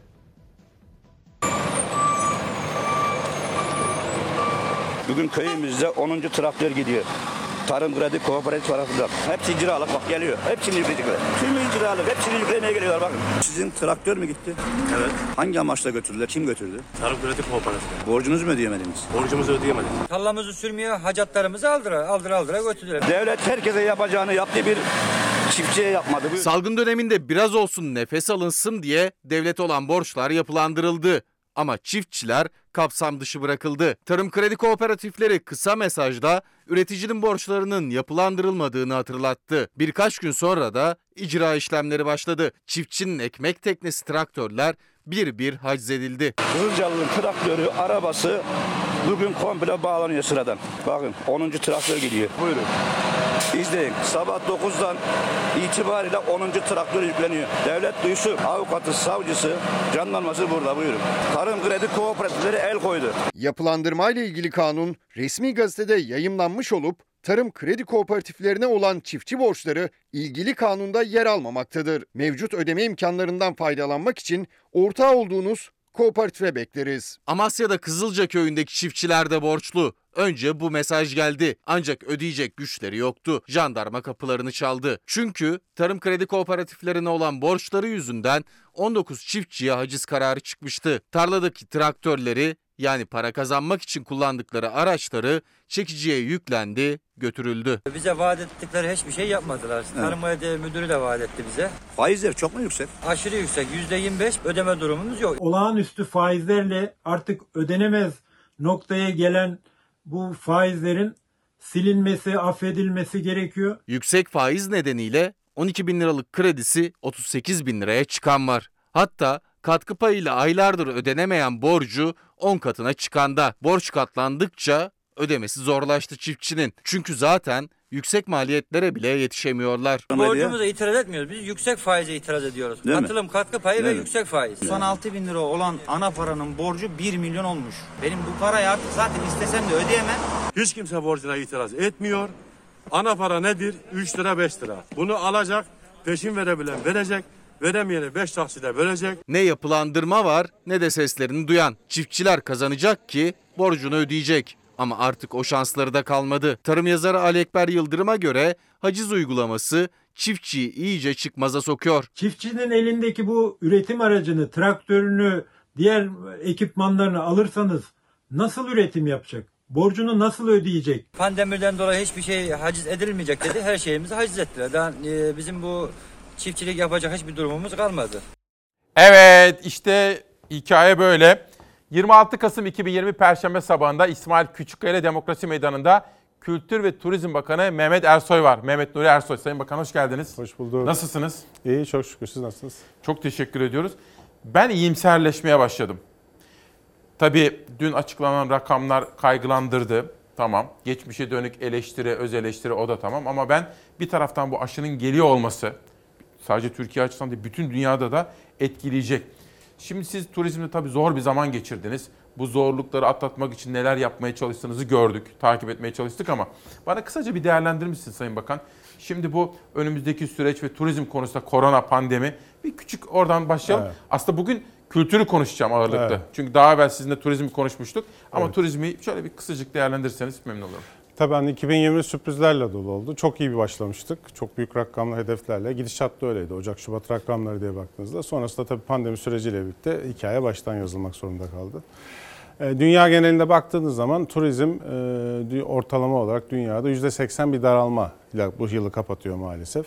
Bizim hani Akdeniz çanağındaki rakip ülkelerimiz Avrupa veya işte rakip ülkelerimiz kimler diyorsanız İspanya ve Yunanistan olarak baktığınızda Yunanistan yanılmıyorsam 78-80 bandında, İspanya'da 80 bandında bir daralmayla kapatılıyor.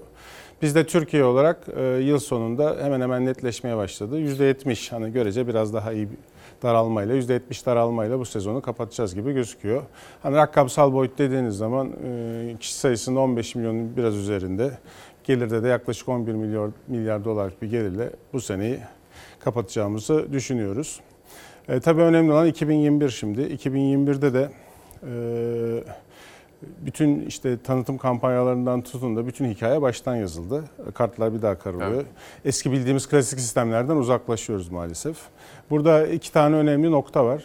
E, trafiğin tekrar yoğun bir şekilde açılabilmesi için. E, bizim beklentimiz nedir diyorsanız 2020 ile görece çok daha iyi ama hala 2019'un altında bir hedefle 2021 sezonunu atlatırız diye düşünüyoruz. Ve bir V çıkışı olacaktır. Hani %100 bir büyüme, minimum bir %100 bir büyüme Tabii öngörüyoruz. dibi görüyoruz önce. Şu anda gördük. Hani bence dip şu anda 15 milyon küsur bizim dibimiz olacak. Bir %100 bir minimum büyümeyle 30-31 Zaman alacak. milyon rakamlarıyla bir V çıkışla 2021'i e, tamamlarız diye düşünüyoruz. E, bunun için tabii önce kendi ülkenizdeki e, e, pandemiyi kontrol altına, salgını kontrol altına almanız gerekiyor. Ama bu tek başına yeterli değil. Dünyadaki salgını da kontrol alması lazım. Zaten hani biz dünya ortalamasının altında bir daralmayla kapattık derken burada da e, bizim Safe e, Travel Certification dediğimiz güvenli turizm sertifikasyonunun çok büyük faydası oldu. Biz burada sektörle beraber Tro- Trofet olsun, Trop olsun, Turit olsun, Aktop olsun bunlarla çok detaylı bir çalışma yaptık. Ve çok disiplinli bir şekilde de bu sertifikasyon programını otellerde, konaklama tesislerinde uyguladık. E, Sonucunda işte daha az bir daralmayla sonuçlandı ki Avrupa Birliği'nin ekonomik endişelerle ve diğer ülkelerin ekonomik endişelerle almış olduğu korumacılık kurallarına rağmen. Bir de Sayın Bakan bunu söylemek zorundayım. Bize ambargo uyguladıkları gibi silahta savunma Evet. sanayinde, turizmde de aslında Tabii. düşmanca bir tutum da takındı bazı Tabii, Avrupa ekonomik ülkeleri. endişelerle bütün ülkeler yapıyor. Sonuçta önce iç turizmini Avrupa Birliği diye baktığınız zaman da Avrupa Birliği'nin sınırlarını iç turizm bölgesi olarak görüyor. Bugün Rusya'da Soçi, Kırım diye baktığınız zaman öncelikli olarak oralarında olmasını sonra dış turizmin açılmasını planlıyorlar. Ekonomik endişelerle alınmış kararlardır. Hani bir şey diyemezsiniz ona. Şimdi Ama biz ne diyeceksiniz diyorsanız hani biz e, özellikle hani aşıya dediğiniz için aşıya bağlamak Aşı istiyorum. önemli. E, Aralık ayı itibarıyla yoğun bir şekilde Türkiye aşılama programını başlatıyor. Yani çok kısa bir sürede Sağlık Bakanlığımız detaylarını açıklayacaktır ki yavaş yavaş da açıklanmaya parça açıkladı. Evet açıklanmaya başlandı. Ama biz Aralık itibariyle çok yoğun bir şekilde aşılamaya başlıyoruz Türkiye olarak ve Aralık, Ocak, Şubat derken hızlı bir şekilde toplumdaki bağışıklığı yani toplum bağışıklığını sağlayacağımızı düşünüyoruz. Tabii bu sağlanana kadar tabii aşı yapıldı biliyorsunuz dakika bir işlemiyor. İkinci bir aşı var 3 Bir hafta sonra. olacak. Sonrasında da yaklaşık 40-45 günlük bir süreç var sizin antikor bağışıklığını sağlayabilmeniz, yeterli antikor üretmeniz için. Bu süreçte de bizim toplum disiplini içinde kurallara uymamız lazım. Hatta bir ileriye gidip uymayanları uyarmamız lazım. Herkes bu hassasiyeti gösterirse, yani biraz daha dişimizi sıkarsak birkaç ayda çok disiplinli bir şekilde kuralları uygularsak rakamların da hızlı bir şekilde düzeldiğini görürüz diye düşünüyorum. Benim tahminim bu yönde. Hani inşallah biz yaza doğru baharda, ilkbaharda e, bu e, tamamen kontrol altına alınmış bir durumla karşılaşırız. Peki. Sayın Bakan en çok gelen sorular size anons ettiğimden itibaren Evet. işte mimar alımları, Evet. bunun dışında işte sanat tarihçisi alımları onları anlatacağım. Değerli izleyenler bir de 3600 ile ilgili çok sorunuz var. O konuda bir haberimiz var. Kısa bir haber. İlerleyen dakikalarda 3600 ek gösterge ile ilgili haberi sizlere anlatacağım. Ama bugün benim turizmden ziyade kültürü konuşmak istiyorum. Sayın Bakan, şimdi ülkemizin kurucu önderi Büyük Atatürk bir Ankara yarattı, bir başkent yarattı ve işte dünyadan böyle büyük mimarlar getirdi. O büyük, siz de Evet. Ankara'yı seversiniz bilirim. Böyle büyük caddeler, güzel binalar vesaire. Ve biz Ankara'da doğup büyüdük. Yani doğup büyümedik de en azından 89'dan 17 yaşından itibaren Ankara'da yaşadık. Ve oradaki işte o devlet opera baletine gittik, tiyatrolarına gittik. Fakat bizim orada değişikliklere ihtiyacımız vardı. Sizin bu konudaki çalışmalarınızı merak ediyorum. Ne zaman bitiyor, ne durumda bitiyor? Ee, mesela AKM, mesela Cumhurbaşkanı Senfoni Orkestrası binası. Galata'ya geldim. Galata Kulesi'nde yaptıklarınızı da gördüm. Nasıl gidiyor efendim? Bu, bu restorasyon çalışmalarından birazcık bilgi verir misiniz? Bitme aşamasına gelen var mı? Şimdi e, Sayın Cumhurbaşkanımız e, bizi atadıktan sonra özellikle benimle de bir konuşma yapmıştı ve bu uzun zamandır bitmeyen veya bir türlü başlayamayan büyük projelerin hızlı bir şekilde tamamlanması talimatını da vermişti. E, CESO'dan başlayalım istiyorsunuz. Ankara'da Cumhurbaşkanı Senfoni biliyorsunuz o 28 yıl önce projelendirilmiş başlayan bir hikayesi var. 25 yıldır da şantiyesi devam ediyordu. Ben hemen oraya bir planlama yaptım. Hızlı bir planlamayla özellikle son bir yılda çok yoğun çalışmayla. e, Bu arada görüntüler gelmeye başladı. ben başladım Ankara evet. E, Oradan üç- anlatırsanız Sayın Bakanım. Şimdi e, inşaat bitti. O biraz daha eski görüntüler. 3 Aralık'ta inşallah e, güzel bir e, Cumhurbaşkanlığı Senfoni Orkestrası'nın iyi bir performansıyla, güzel bir performansıyla 3 Aralık'ta hizmete alıyoruz. Ve sonunda e, Cumhurbaşkanlığı Senfoni Orkestrası binasını Ankara'mıza kazandırıyoruz. Orası tabii çok büyük bir bina. 2030 kişilik bir büyük salonu var. Sek- e, 500 kişilik ikinci bir daha küçük bir salonu var. Çok amaçlı salonlar ve biz CSO binasını bina olmaktan da çıkarttık. CSO binasını bir e, kültür adası haline getiriyoruz. Orada eski bir CR Modern binası var biliyorsunuz. Evet, Dünya. Bakanlığımıza ait. Hemen yanında da eski CSO binası var. Eski e, CSO binasını da biz şu anda hızlı bir şekilde restore edeceğiz. O kültür sanat adası olarak oraya 3 Aralık'tan itibaren hizmete alacağız ve yoğun Ankara'nın cazibe noktalarından biri olacak. Ama tabii Ankara'da bakın bunlar sınırlı değil. 3 Aralık'ta bu bitiyor mu? 3 Aralık'ta açıyoruz. Konserle. Evet konserle açıyoruz. Ee, Resim Heykel Müzesi vardı orada Evet. restorasyon uzun süren. Karşısında, çok yukarıda. güzel bir bina biliyorsunuz. Ee, ve orada da çok değerli resimler var. Ee, Resim Heykel Müzesi'ndeki çalışmaları da tamamlamak üzereyiz. Orada da 27 Aralık e, Ankara için özel bir gün. 27 Aralık'ta orayı hizmete açacağız. Halkımızın hizmetine açacağız. Atatürk'ün Ank- Ankara'ya Evet. geldiği gün. Evet 26 27 Aralık'ta açıyoruz ve orada esas depolarını da son modern sistemlerle donattık. Yani mevcut resimlerin depolandığı, korunduğu yerleri de son teknolojiyle sıfırdan yaptık. Ee, ve çok muhteşem bir bina. Orada bir de e, küçük bir salonumuz var çok amaçlı kullanabilecek. Artı e, binanın tavanları olsun, yapısı olsun onları da A'dan Z'ye yeniledik, restore ettik. Çok bakımlı bir şekilde. Onu da e, 27 Aralık'a bu seneye yetiştiriyoruz. Ama yani Ankara olarak bakmayalım. Hani kültür sanat AKM, yapıları dediğiniz zaman. Kültür Merkezi çok merak ediyorum. Şimdi Atatürk Kültür Merkezi aslında... Onun e, da videosu var İrfan. Onu da değiştirin ara ara görmek istiyorum. E, tamam Beyoğlu Kültür e, Yolu projesinin bir parçası olarak görüyoruz. Biz hani Galata Port'tan başlayıp e, daha sonra Galata Kulesi'nden e, Beyoğlu'na bağlanıp Atatürk Kültür Merkezi'nde biten bir yol. Hah, Şimdi bak Atatürk- o da geliyor. Evet. Bu görüntüler de yeni mi? Yok onlar da yaklaşık bir hafta önceki görüntüler yanılmıyorsam. Bir hafta önceki. iki Bizim hafta için yeni önceki. sayılır o. Bize göre iyi süre yalnız biz artık Çünkü hızlı inşaat- gidiyoruz. Peki ne aşamada? Ee, şimdi e, biz orada sona doğru geliyoruz aslında. Çünkü e, sizi bu görüntüler yanıltmasın. Artık montaj aşamasındayız. Yani biz inşaatçılar inşaatçılar daha iyi bilir. Üretilmesi gereken bütün malzemeleri ürettirdik. Hızlı bir şekilde montaja geçtik. Ee, bizim tahminimiz e, 2021 yılının ilk yarısında bu inşaatı tamamlayacağız. Bu tabii çok büyük bir inşaat. Burada da e, 2000 e, o 2000 kişiden büyük Siz 2034 bazı talimatlar vermiştiniz. Orada o baktınız, incelediniz, ilk göreve geldiniz. Cumhurbaşkanı ile görüştükten Evet. sonra. işte şöyle yapalım, böyle yapalım, hızlandıralım. Bazılarını iptal ettirdiniz. Oldu mu onlar? Hepsi oldu. Projeyi baştan dizayn ettik. Şu anda büyük bir salonu var. 2034 kişilik. Artı 800 kişilik ikinci bir çok amaçlı salonu var. İlave bir cep sineması, tiyatro, çok amaçlı salonda tiyatro içinde kullanacak bir salon ilave ettik. Kültür sokağı yaptık içinde. İçinde müzesi de olacak olan. Atatürk Kültür Merkezi'nin içinde mi? Aç, içinde bunlar. Hı, güzel. içinde kafeteryaları, e, özel yıldızlı restoranların da olabileceği, herkese hitap edecek kafelerin de olabileceği bir kültür sokağı yapıyoruz. İçinde kütüphanesi, müzesi, e, sergi salonları, e, müzik müzesiyle, müzik eserleriyle ilgili ayrı bir performans yerinde olduğu bir cadde, kültür sokağı haline getiriyoruz. E, bu- orada şimdi e, sahneleri çok özel. Dünyadaki en son teknolojiyi kullanıyoruz. Hani örnek ver Ses diyorsanız. açısından mı? Ya o sahnenin işlevi açısından. Mekaniği çok farklı bir mekanik. Şöyle vereyim hani Cirque du Soleil şovlarının yapıldığı Las Vegas sahnelerini bilir misiniz? Evet, çok evet. özel bir teknolojidir. İngiltere'de de gördük. İngiltere'de Buraya da geldi ama Las onlar. Vegas'ta şimdi performansı görmüş olabilirsiniz ama onun özel sahnesi var. Hmm. O sahne de her yerde yok. Dünyada çok az yerde var. Çok pahalı bir teknoloji, yüksek bir teknoloji ve herkes de üretemiyor bu teknolojiyi. Bu sahneyi biz burada en son teknolojisini koyuyoruz. AKM'nin içinde. Atatürk Kültür Merkezi sahneleri Çok evet iyi. aynı o Cirque du Soleil sahnesi dediğimiz çok son teknoloji sahnelerle yapılıyor. Ve e, tabii o yurt dışından geliyor. Yani biz inşaatı aslında ilk yarıda tamamen bitireceğiz. Küçük salonu da küçük salon dediğim 800 kişilik salon onu da devreye almış olacağız. Bir tek ana salonun mekanik kısmı Avusturya'dan geldiği için bu orada aksama olabilir. Pandemi sebebiyle fabrikanın üretimleri aksayabiliyor. Orada bir gecikme olabilir. Sadece mekaniğinde yani inşaat %100'ü bitmiş olacak. Hizmet alınabilecek hale gelecek. Bir tek ana sahnenin mekaniğinde bir gecikme olabilir. O, belki hani yıl sonunu bulabilir 2021 sonunu ama diğer bütün üniteleri hizmete alınmış olur Peki ilk Atatürk yarısında. Kültür Merkezi için mesela böyle bir tören mören yapacaksınız Tabii, tabii. açılışta. Açılışta mesela tabii. Cumhurbaşkanı'na söylediğiniz bir tarih var mı? Hani o böyle sorar ya işte şu tarihe yetişsin falan diye. Verdik ilk yarısını şu anda kesin tarihi vereceğiz Ocak Şubat gibi. Açılış tarihi netleşti ama şu anda 2021 ilk yarısına hizmet Bitecek. alınacak hale getiriyoruz. Tabii Atatürk Kültür Merkezi'nde e, yani e, sadece sahne olarak görmemeniz lazım. Orası sanatın bir merkezi haline de gelecek ve e, açıldığı zaman dünyadaki diğer büyük binalarla kıyasladığınız zaman inşaat süresi olarak söylüyorum size.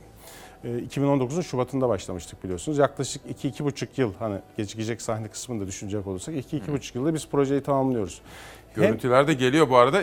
Değerli izleyenlerim bakın bunlar önemli konular. Mesela gerek Cumhurbaşkanı Senfoni Orkestrası'nın binası, oradaki devlet tiyatrosu, onun karşısındaki resim heykel müzesi, gerek Atatürk Kültür Merkezi. Biraz sonra mesela Hıncal Uluç'un da çok yazıp çizdiği Atlas Sineması'nın Evet, sonra. Bakın biraz böyle kültüre, sanata değer vermemiz gerek. Bunlar bizim Cumhuriyetimizin güzide kurumları, kuruluşları, binaları. Buraları canlandırıyorsak sizlerin de ilgi göstermeniz gerekiyor. Haksız mıyım? Evet haklısınız. Ama biz burada mesela inşaatta e, diğer e, o yapıdaki büyüklükteki emsalleriyle kıyaslandığında en hızlısının yarı yarıya daha sürede bitirmiş oluyoruz. Maliyet olarak da en pahalısını yani en ucuzunun yarı yarıya daha az. En son teknolojiyle çok daha ucuza mal ettiğimiz bir bina olacak. Atlas sineması demişken ona Evet. geçelim. Atlas sineması tabii biz onun işlevini biraz değiştirdik. Şimdi e, orası çok eski bir yapı. 1870'li yıllardan kalma. Sultan 2. Sultan 2. Abdülaziz döneminden kalma bir bina. Yaklaşık 150 yıllık bir bina. İçine İstanbul Sinema Müzesi'ni orayı da koyduk. veriyor arkadaş. Bravo mu? İrfan, çok güzel. İstanbul Sinema Müzesi'ni koyuyoruz. Ve Türkiye'nin ilk ve dünyanın sayılı müzelerinden biri olacak.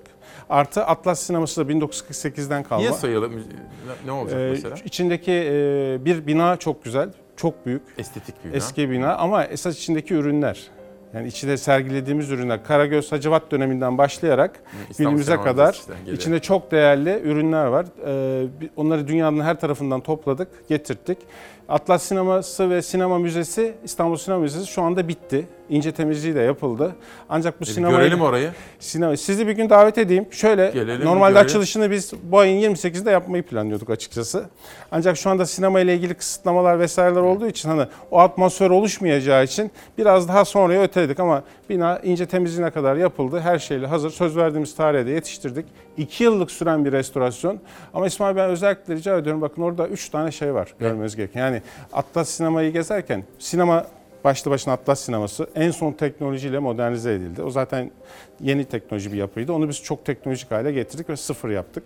Ee, ama e, sinema müzesi çok önemli İstanbul Sinema. Türkiye'nin ilk sinema müzesi ve dünyanın sayılı müzelerinden. Çok merak içeride. ettim. Ama bakın bina bile gezmeniz için bir gerekçe. Çünkü biz binanın içinde restorasyon sırasında çok fazla yük çıkarttık. 270 tondan fazla özgün olmayan malzemeyi dışarı aldık. Ve o mal- Hafriyat mı? Yani malzeme diyelim içinde bir sürü gereksiz yükler vardı. Çıkarttık, hafriyat da vardı, şey de vardı. Ve oradaki birçok şeyi çıkarttıkça alçıpanları vesaire altından çok çok çok değerli bir hazine çıktı. Ve o bina restore edildi. Bakın tavanlarını bile görmek için bir gününüzü ayırırsınız. Binanın tavanlarındaki işlemeleri görmek için bir gününüzü alabilir. Ne zaman açılıyor hizmete? Yani biz karar vereceğiz. Şu anda hazır. Biz sizi e, ve birkaç tane daha editör arkadaşımızla bir gün Gelelim. organize ederiz, gezdiririz. Binayı daha rahat görürsünüz. Hani ortam oluştuğu zaman sinema için çok önemli. Bakın bunda açıldığı andan itibaren Atlas Sineması Yeşilçam'ın galalarının yapıldığı merkez haline gelecek. Biz bütün sinema festivallerimizi, önemli galaların açılışlarını burada yapacağız sektörle beraber. Hani sektörün yeni evi oluyor orası. O şekilde Sayın planlıyoruz. Bakan bir şey aklıma geldi. Şimdi bizi de düzenli izlediklerini bildiğim için şöyle Filiz Akın, Türkan Şoray, Fatma Girik onları falan da böyle çağırıp Kadir İnanırlar. Böyle onları da çağırıp böyle Hatta bazı ünlü Nostalji- isimlerin orada müzede yerleri de var. Merak Öyle etmeyin. mi? O Ha, da güzel, bizim sürprizlerimiz olsun. Onları da gezdiğiniz Sayın zaman Bakan görürsünüz. şimdi üzüldüğümüz de bir husus var. Tabii kültür sanat dünyasının kültür işçileri, sanatçılar çok zor durumdalar. Onlar için ne yapıyorsunuz pandemi zamanında? Şimdi e, sektör sektör e, paylaştırarak anlatayım onu Olur. istiyorsanız. E, sinema dediğiniz için sinemadan başlayayım. Sinemada biz e, şimdi öncelikli olarak bir üretim desteği paketi hazırladık. Bu 234 projeye 46,5 milyon lira bir destek yaptık. Yani nedir diyorsanız senarist, yapımcı, yönetmen, nere?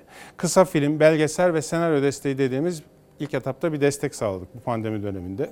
Sonra etkinlik desteği dediğimiz doğrudan sinema meslek birlikleri üzerinden verilen, onlarla birlikte verilen bir destek paketimiz daha var. 76 etkinliğe 25 milyon liralık bir destek sunduk sinema ile ilgili. Ve son olarak bu yeni, şimdi devreye alıyoruz. E, Yerli film gösteri. Geçen sene yasada bir değişiklik yaptık bu hakkı alabilmek için. Yerli film gösterim desteği adı altında e, sinema salonlarına 15 milyonluk bir destek paketi hazırladık. Şimdi başvurular başladı, sistemden açtık.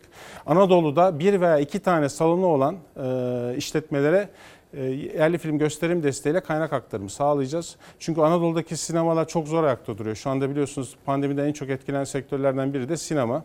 E, Niye sinema? Talep oluşmaya başlasa bile yapımcılar filmlerini yayınlamak istemiyorlar. Belli reyting endişeleriyle. O yüzden herkes yayını erteliyor. O yüzden sinema salonunda sıkıntı var. O yüzden acil olarak bu ay itibariyle yerli film desteğini hizmete alıyoruz. Yılbaşı itibariyle de ödemelerini yapacağız. Özel tiyatrolar en çok gündemde olan siz de Evet. biliyorsunuz konuşuluyor.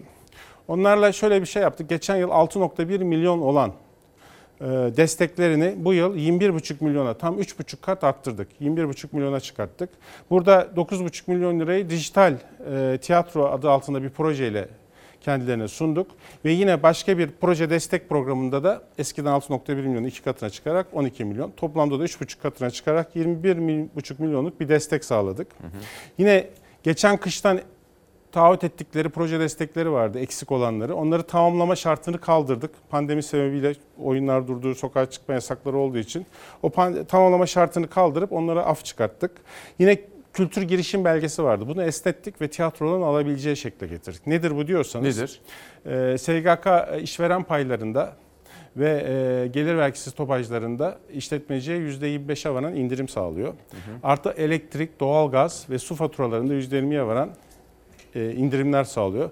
Bu girişim belgesini almalarını, sağlıyor. Şu ana kadar 5 tanesi aldı. 3 tanesinin dosyaları takip oluyor. Zaten toplasanız 20-30 tane kadar ileride çıkacağını düşünüyoruz. Bir saniye sözünüzü bir keseceğim. Çok özür diliyorum. Alaaddin Yavaşcan'ın kıymetli eşi var Ayten Hanım. Size diyor ki lütfen Sayın Bakan'a sorar mısınız? Kilis'teki Alaaddin Yavaşcan'ın doğduğu ev müzesini ne zaman açacaklar diyor. Bekliyoruz diyor. Hani ben size soruları sorayım. Tamam. Ondan sonra takipçi olayım. Bir de bir eleştiri var size Sayın Bakan. Bence müdahale etmeniz gerekir. İlgiyle izliyoruz diyor. Nazan Hanım sadece adını söyleyeceğim. CSO'nun açılış konserinin bilet fiyatını göndermiş bana 250 lira. Doğru mudur? Ya orada şöyle bir şey var. Çok talep var. Tabii bir talep değil. Bakın orada e, pandemi sebebiyle kısıtlama var. Yani normal kapasiteyle az açamıyoruz. sayıca. Çok Hmm. kısıtlı bir kapasiteyle sembolik olarak açacağız. Lütfen sabırlı olsunlar. Normalde fiyatları da çok daha düşük. Ama şu kısıtlamalar kalktıktan sonra full kapasiteye geçtikten sonra çok düşük fiyatlarla son. Bu sefer de kimse bir dakikada açtınız bilet doldu denecek gibi başka eleştirilerle karşılaşacağız.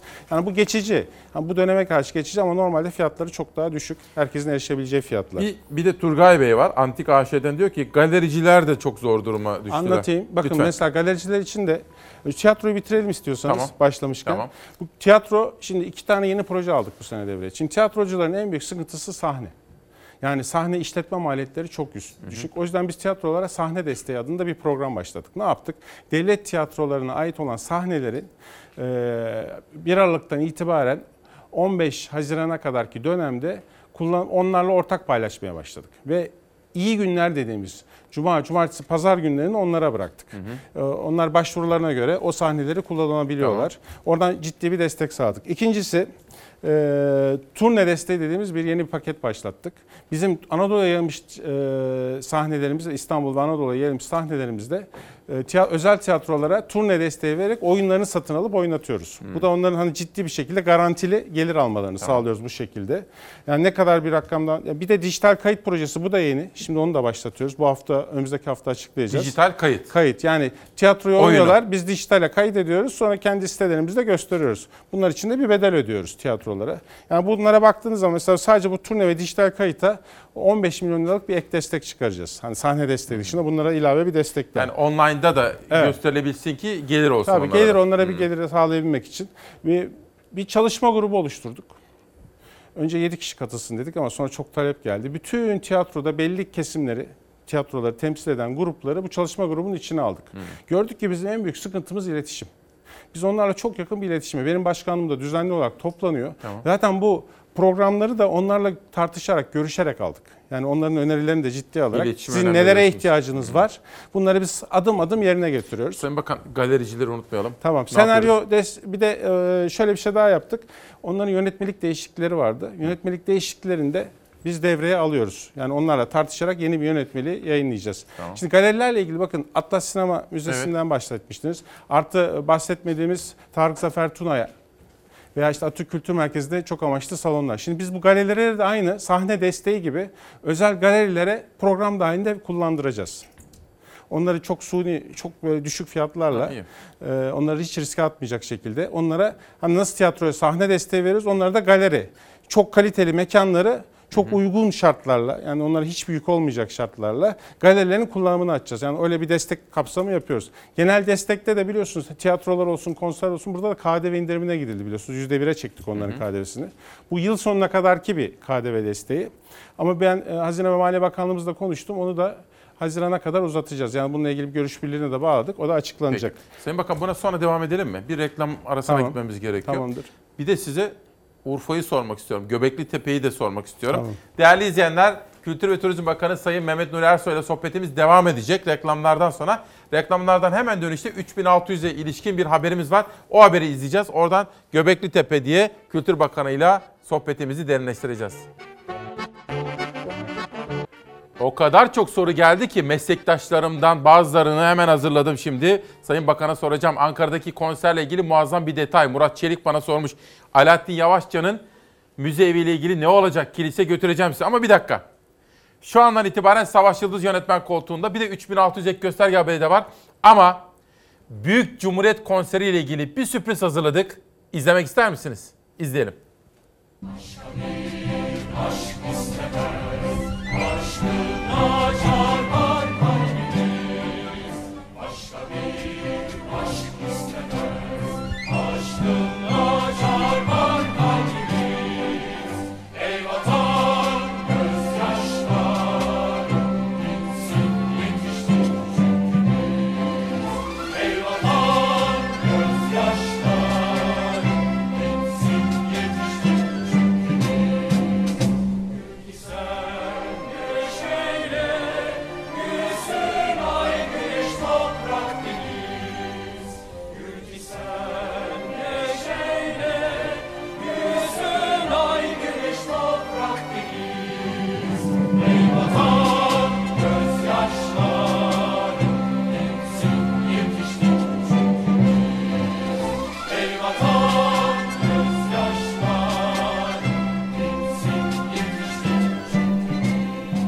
Savaş bunu iyi bu hatırlattın bana. Bu çünkü çok beğenmiştik. Ben bir süre önce sizlere söylemiştim aslında. Sayın Bakan'ın gazetecilere bir sunumu vardı Galata'da. Galata'ya gitmiştim ve oradaki yapılanları ertesi gün size anlatmıştım. Tam da bayramımız vardı ve böyle atamız, bayrağımız muhteşemdi. Bunlar önemli Sayın Bakan. Sembolik ama sembolik değeri çok çok yüksek gelişmeler. Şimdi bir haber vereceğim ama önce iki en fazla gelen mesajı sormak istiyorum. Müzisyenler de zor durumda Sayın Bakan. Çünkü mesela müzisyenler bu pandemi nedeniyle iş Tabii. yapamıyorlar. Onlar için ne yapıyorsunuz? Ne düşünüyorsunuz? Şimdi biz e, Müzik Hayattır diye bir proje yaptık. Roman müzisyenleri kapsayan deneme şeyi ve 405 tane müzisyende bir dijital çekim yaptık. Onları arşivlendik. Bu proje kapsamında ödeme de yapıldı. Ve başarılı da oldu. Çok olumlu tepkiler aldık. Şimdi hani ilk kez burada açıklıyorum. Biz e, müzik birlikleri MESAM, MSG ve MIOR 1 ile bu hafta başında bir toplantı yaptık. Ee, müzisyenleri, sanatçıları ve müzik teknisyenlerini de kapsayacak. Çok geniş kapsamlı olarak bu projeyi büyüt- büyütüyoruz. Beklentimiz 15 bin kadar kişinin bu projede yer almasını sağlamak müzisyenlerin. Bu şekilde onlara destek de olmuş olacağız. Ee, onlarla birlikte bu projeyi geliştiriyoruz ve e, çok kısa bir sürede projeyi başlatıyoruz. Aralık ayı itibariyle de ödemelerini yapmaya başlayacağız. Ve e, bir kısıtlama da koymuyoruz biz bakanlık olarak. 15 bin civarı bir hedefimiz var ama sayı artarsa da destek olmaya devam edeceğiz ve pandemi süresince de devam edebildiğimiz kadar bu müzisyenlere destek projesine devam edeceğiz. Yani onlar için en büyük projelerden bir tanesi bu olacak diye düşünüyorum. Peki. Şimdi çok önemli bir soru daha var. Yine sizin meslektaşlarınızdan aslında sektörün önemli isimlerinden birisi. Ee, Arcan Bayraktaroğlu. Onu söyleyeyim ama yapabilir misiniz bilmiyorum. Diyor ki Sayın Bakanımıza teşekkürler. Sağlıklı turizm sertifikasına haiz oteller pandemi kurallarını en ciddi şekilde uyguluyor. Buna rağmen otellerinde kafeleri, lokantaları dışarıdan gelen misafire kapanmak zorunda. Sayın Bakan bunu talimat verse de açtırsa diyor. Şimdi bakın e, bu kısıtlamaların ana hedefi e, halk içindeki iletişimi azaltmak. Siz ne kadar çok iletişimi arttırırsanız, Teması. teması, arttırırsanız bu bir şekilde daha çok yayılıyor. Yani amaç biz otelleri ne yapıyoruz? Onlar turistik ağırlıklı olarak turiste hizmet ediyorlar ve kendi içinde kontrollü. Yani biz teması arttırdığımız sürece dışarıyı bir şekilde buna yol açtığımız sürece amacına ulaşamayacak. Ama şöyle bir şey var. Bu hakikaten kendisinin de belirttiği gibi güvenli sertifikasyon sistemi çok başarılı çalıştı. Çünkü çok katı kuralları var, çok sıkı denetleniyor. Yani ayda 4 kereye yakın denetim oluyor ki bir tanesi habersiz denetim. Şimdi aslında biz bunu e, yeme içme sektöründe yaygınlaşması için uğraşacağız. Muhtemelen şöyle bir şey olabilir. Sektörden Ne de olur? buna göre bir talep gelirse onlar öncelikle açılabilir. Yani yeme e, güvenli ser- e, turizm sertifikası alan yeme içme sektörünü Otellerde yaptınız değil mi aslında? Tabii çok başarılı çalıştı. Burada restoranlarda da bu uygulanıyor. Bunu yaygınlaştırıp ilk etapta hani bir aşama aşama açılıyor ya biliyorsunuz sektöre. Sanki onları daha önce açabiliriz gibi geliyor. Onlar el birliğiyle fikir birliği oluşursa diye söylüyorum. Şimdi benim meslektaşım Murat Çelik önemli bir detaya dikkat çekiyor. Şimdi bu CSO dedik ya. Evet. Aralıkta 3-4 Aralık'ta açılıyor. Mezzo TV klasik müzik severler için çok önemlidir. Mezzo TV ile bir anlaşma yapılmıştı. Bu anlaşma ne oldu? Olacak mı yine? Başladı. Hayata da geçti. Şu anda Mezzo TV'de Ankara CSO'nun ve bizim Cumhurbaşkanlığı Senfoni Orkestramızın programlarının tanıtımlarına başlandı. 3, 4 ve 5 Aralık'taki e, performanslarının da çekimini Mezzo TV yapıp bütün dünyada ve kendi kanallarında yayınlayacak. Çok güzel. E, bu ilk oluyor Aşağıne. e, kültür sanat açısından. Ben orada mesela fazla sayı falan gördüğüm zaman böyle, Evet. böyle göğsüm kabarıyor. Evet. Yani biz işbirliğimizi bu tarz kuruluşlarda devam edeceğiz. Göbekli Tepe'yi soracağım size ama bir saniye. Levent İnanır diyor ki hem selamları var sizlere hem de diyor ki bu arada göz ameliyatı olmuş. Geçmiş olsun diyorum ona. Sayın Bakan'a lütfen sorar mısın? Türk filmlerine destek olabilir mi? Daha fazla. İşte Türk Film Gösterim Desteği diye bir program başlattık. Gösterim. Yani gösterim desteği önemli onlar için. Yani onları oynatan sinema salonlarının Anadolu'ya yayılmış olan bir veya iki tane işletmesi olan sinema salonlarına biz destek veriyoruz. Bu yeni. Geçen sefer açıklamıştım 15 milyon liralık bir salon desteği veriyoruz. İstediğimiz kriter de Türk filmlerine göstermeleri, yayınlamaları. Yani onların en büyük sıkıntısı salon bulmak ve yayınlanmak. İkincisi zaten proje desteği veriyoruz. Bakın proje desteklerimizi de geçen seneye oranla pandemi sebebiyle arttırdık. Film çekiminde Tabii mi? film çekim desteği veriyoruz. Hem kısa metrajlı filmler, hem belgeseller, hem sanatsal filmler, hem de diğer yerli filmleri. Yasamızda da bazı değişiklikler yaptık. Ve bu sene de arttırarak devam ediyoruz. Güzel. Önümüzdeki sezonda yani bu kışta çekim desteklerini arttırarak devam edeceğiz. Şimdi bir meslektaşım daha soruyor. Turizmciler toplu olarak bir sürü soru soruyorlarmış. Lütfen Sayın Bakan'a iletin diyor. Pandemi öncesi 6-7 ay çalışırdık. Kışın kazancımızı idare ederdik. Siz de turizmci olduğunuz için bilirsiniz. Gerçi sizin amacınız var aslında turizmi 12 aya yaymak değil mi Türkiye'ye? Şimdi 3 ay çalışıp 8-9 ay açız. Geçim derdimiz inanın büyük turizm sektörü çalışanları diğer sektörlerden farklı olarak acaba bir düzenlemeye tabi olabilir mi? Şimdi iki tane destek programı hazırlıyoruz. Bir tanesi KÇÖ programı, kısa çalışma ödeneğinde turizm ve yeme içme sektörüne ilgili bir düzenleme. Çalışma Bakanlığımızla birlikte çalışıyoruz. Hazine Bakanlığımızla da mutabakat sağladık. O bugün yarın açıklanır. Ee, yani KÇÖ'de daha kapsamlı bir şekilde onların alınması için. Önemli olan nokta bu. İkincisi de e, şimdi sektörün karşılaştığı ikinci sorunlardan biri de erken rezervasyon ve erken rezervasyon ön ödemeleri dediğimiz bir sistem vardı. Tabii bu kış pandemi sebebiyle bu çalışmayacak. Yani tur operatörleri dünya genelinde globalde finansal sıkıntı çektikleri için bu erken rezervasyon ödemelerini yapamayacaklar. Geçen ay bir kredi paketi açıklandı biliyorsunuz. Turizm destek kredi paketi. Bu şimdi daha esnetilerek hani 4 yıl şartı 1, 2, 3, 4 yıl gibi esnek vadelerle, esnek kullanım şekilleriyle, faiz oranlarıyla e, ve limitleri arttırılarak şu anda 10 milyarlık bir paket açıkladık. Şu ana kadar 3,5 milyarlık başvuru var. Şimdi tekrar KGF limitleriyle bu bütün özel bankaları da KGF ile anlaşması olan plase ediliyor şu anda. Ve limit dolarsa 10 milyarlık bir 10 milyarlık limit daha vereceğiz. Yani Peki. sayıyı arttıracağız. Yeter ki o finansman kış- kışın yaşayacakları finansman zorluğundan çıksınlar. Sayın Bakan çok soru geliyor. Mimar alımları. Ankara'dan Evet. Tezcan Hanım da sormuş bana. Veya sanat tarihçisi alımları. Bu kazılar vesaire. Arkeologlar. Bir alımınız var mı efendim? Şimdi bakın e, ben aslında onu birkaç kere anlattım ama maalesef bana ısrarla geliyor. Şimdi bakın biz e, gelir gelmez yeni bir program başlattık. 12 aylık kazı programı dediğimiz. Kazılar biliyorsunuz 45-60 gün kazılıyordu kapanıyordu. 12 aylık kazı programına destek diye bir paket oluşturduk. Şimdi Türkiye'de e, 153 tane kazı başkanlığı var. Bunların 31 tanesi e, şey yabancı. Geri kalan 122'si yerli. Şimdi buna ilave 3 tane daha geldi. 125'e çıktı. Biz aşamalı olarak 2020 sonunda ilk etapta 20, e, 2000 e, pardon 2019 sonunda 20, bu yıl sonunda e, 62, önümüzdeki senede 125'e tamamlayacağız.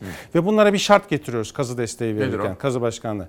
Belli sayıda arkeolog, sanat tarihçisi ve restoratör alacaksınız. Kadroya. Kadro alacak, kadronuza dahil edeceksiniz. Biz bunların paralarını ödeyeceğiz diyoruz. Şimdi 2019 sayının sonunda biz 100 tane arkeolog, sanat tarihçisi ve restoratör aldık. Bu sene sonunda geçen itibariyle kabuller başladı biliyorsunuz.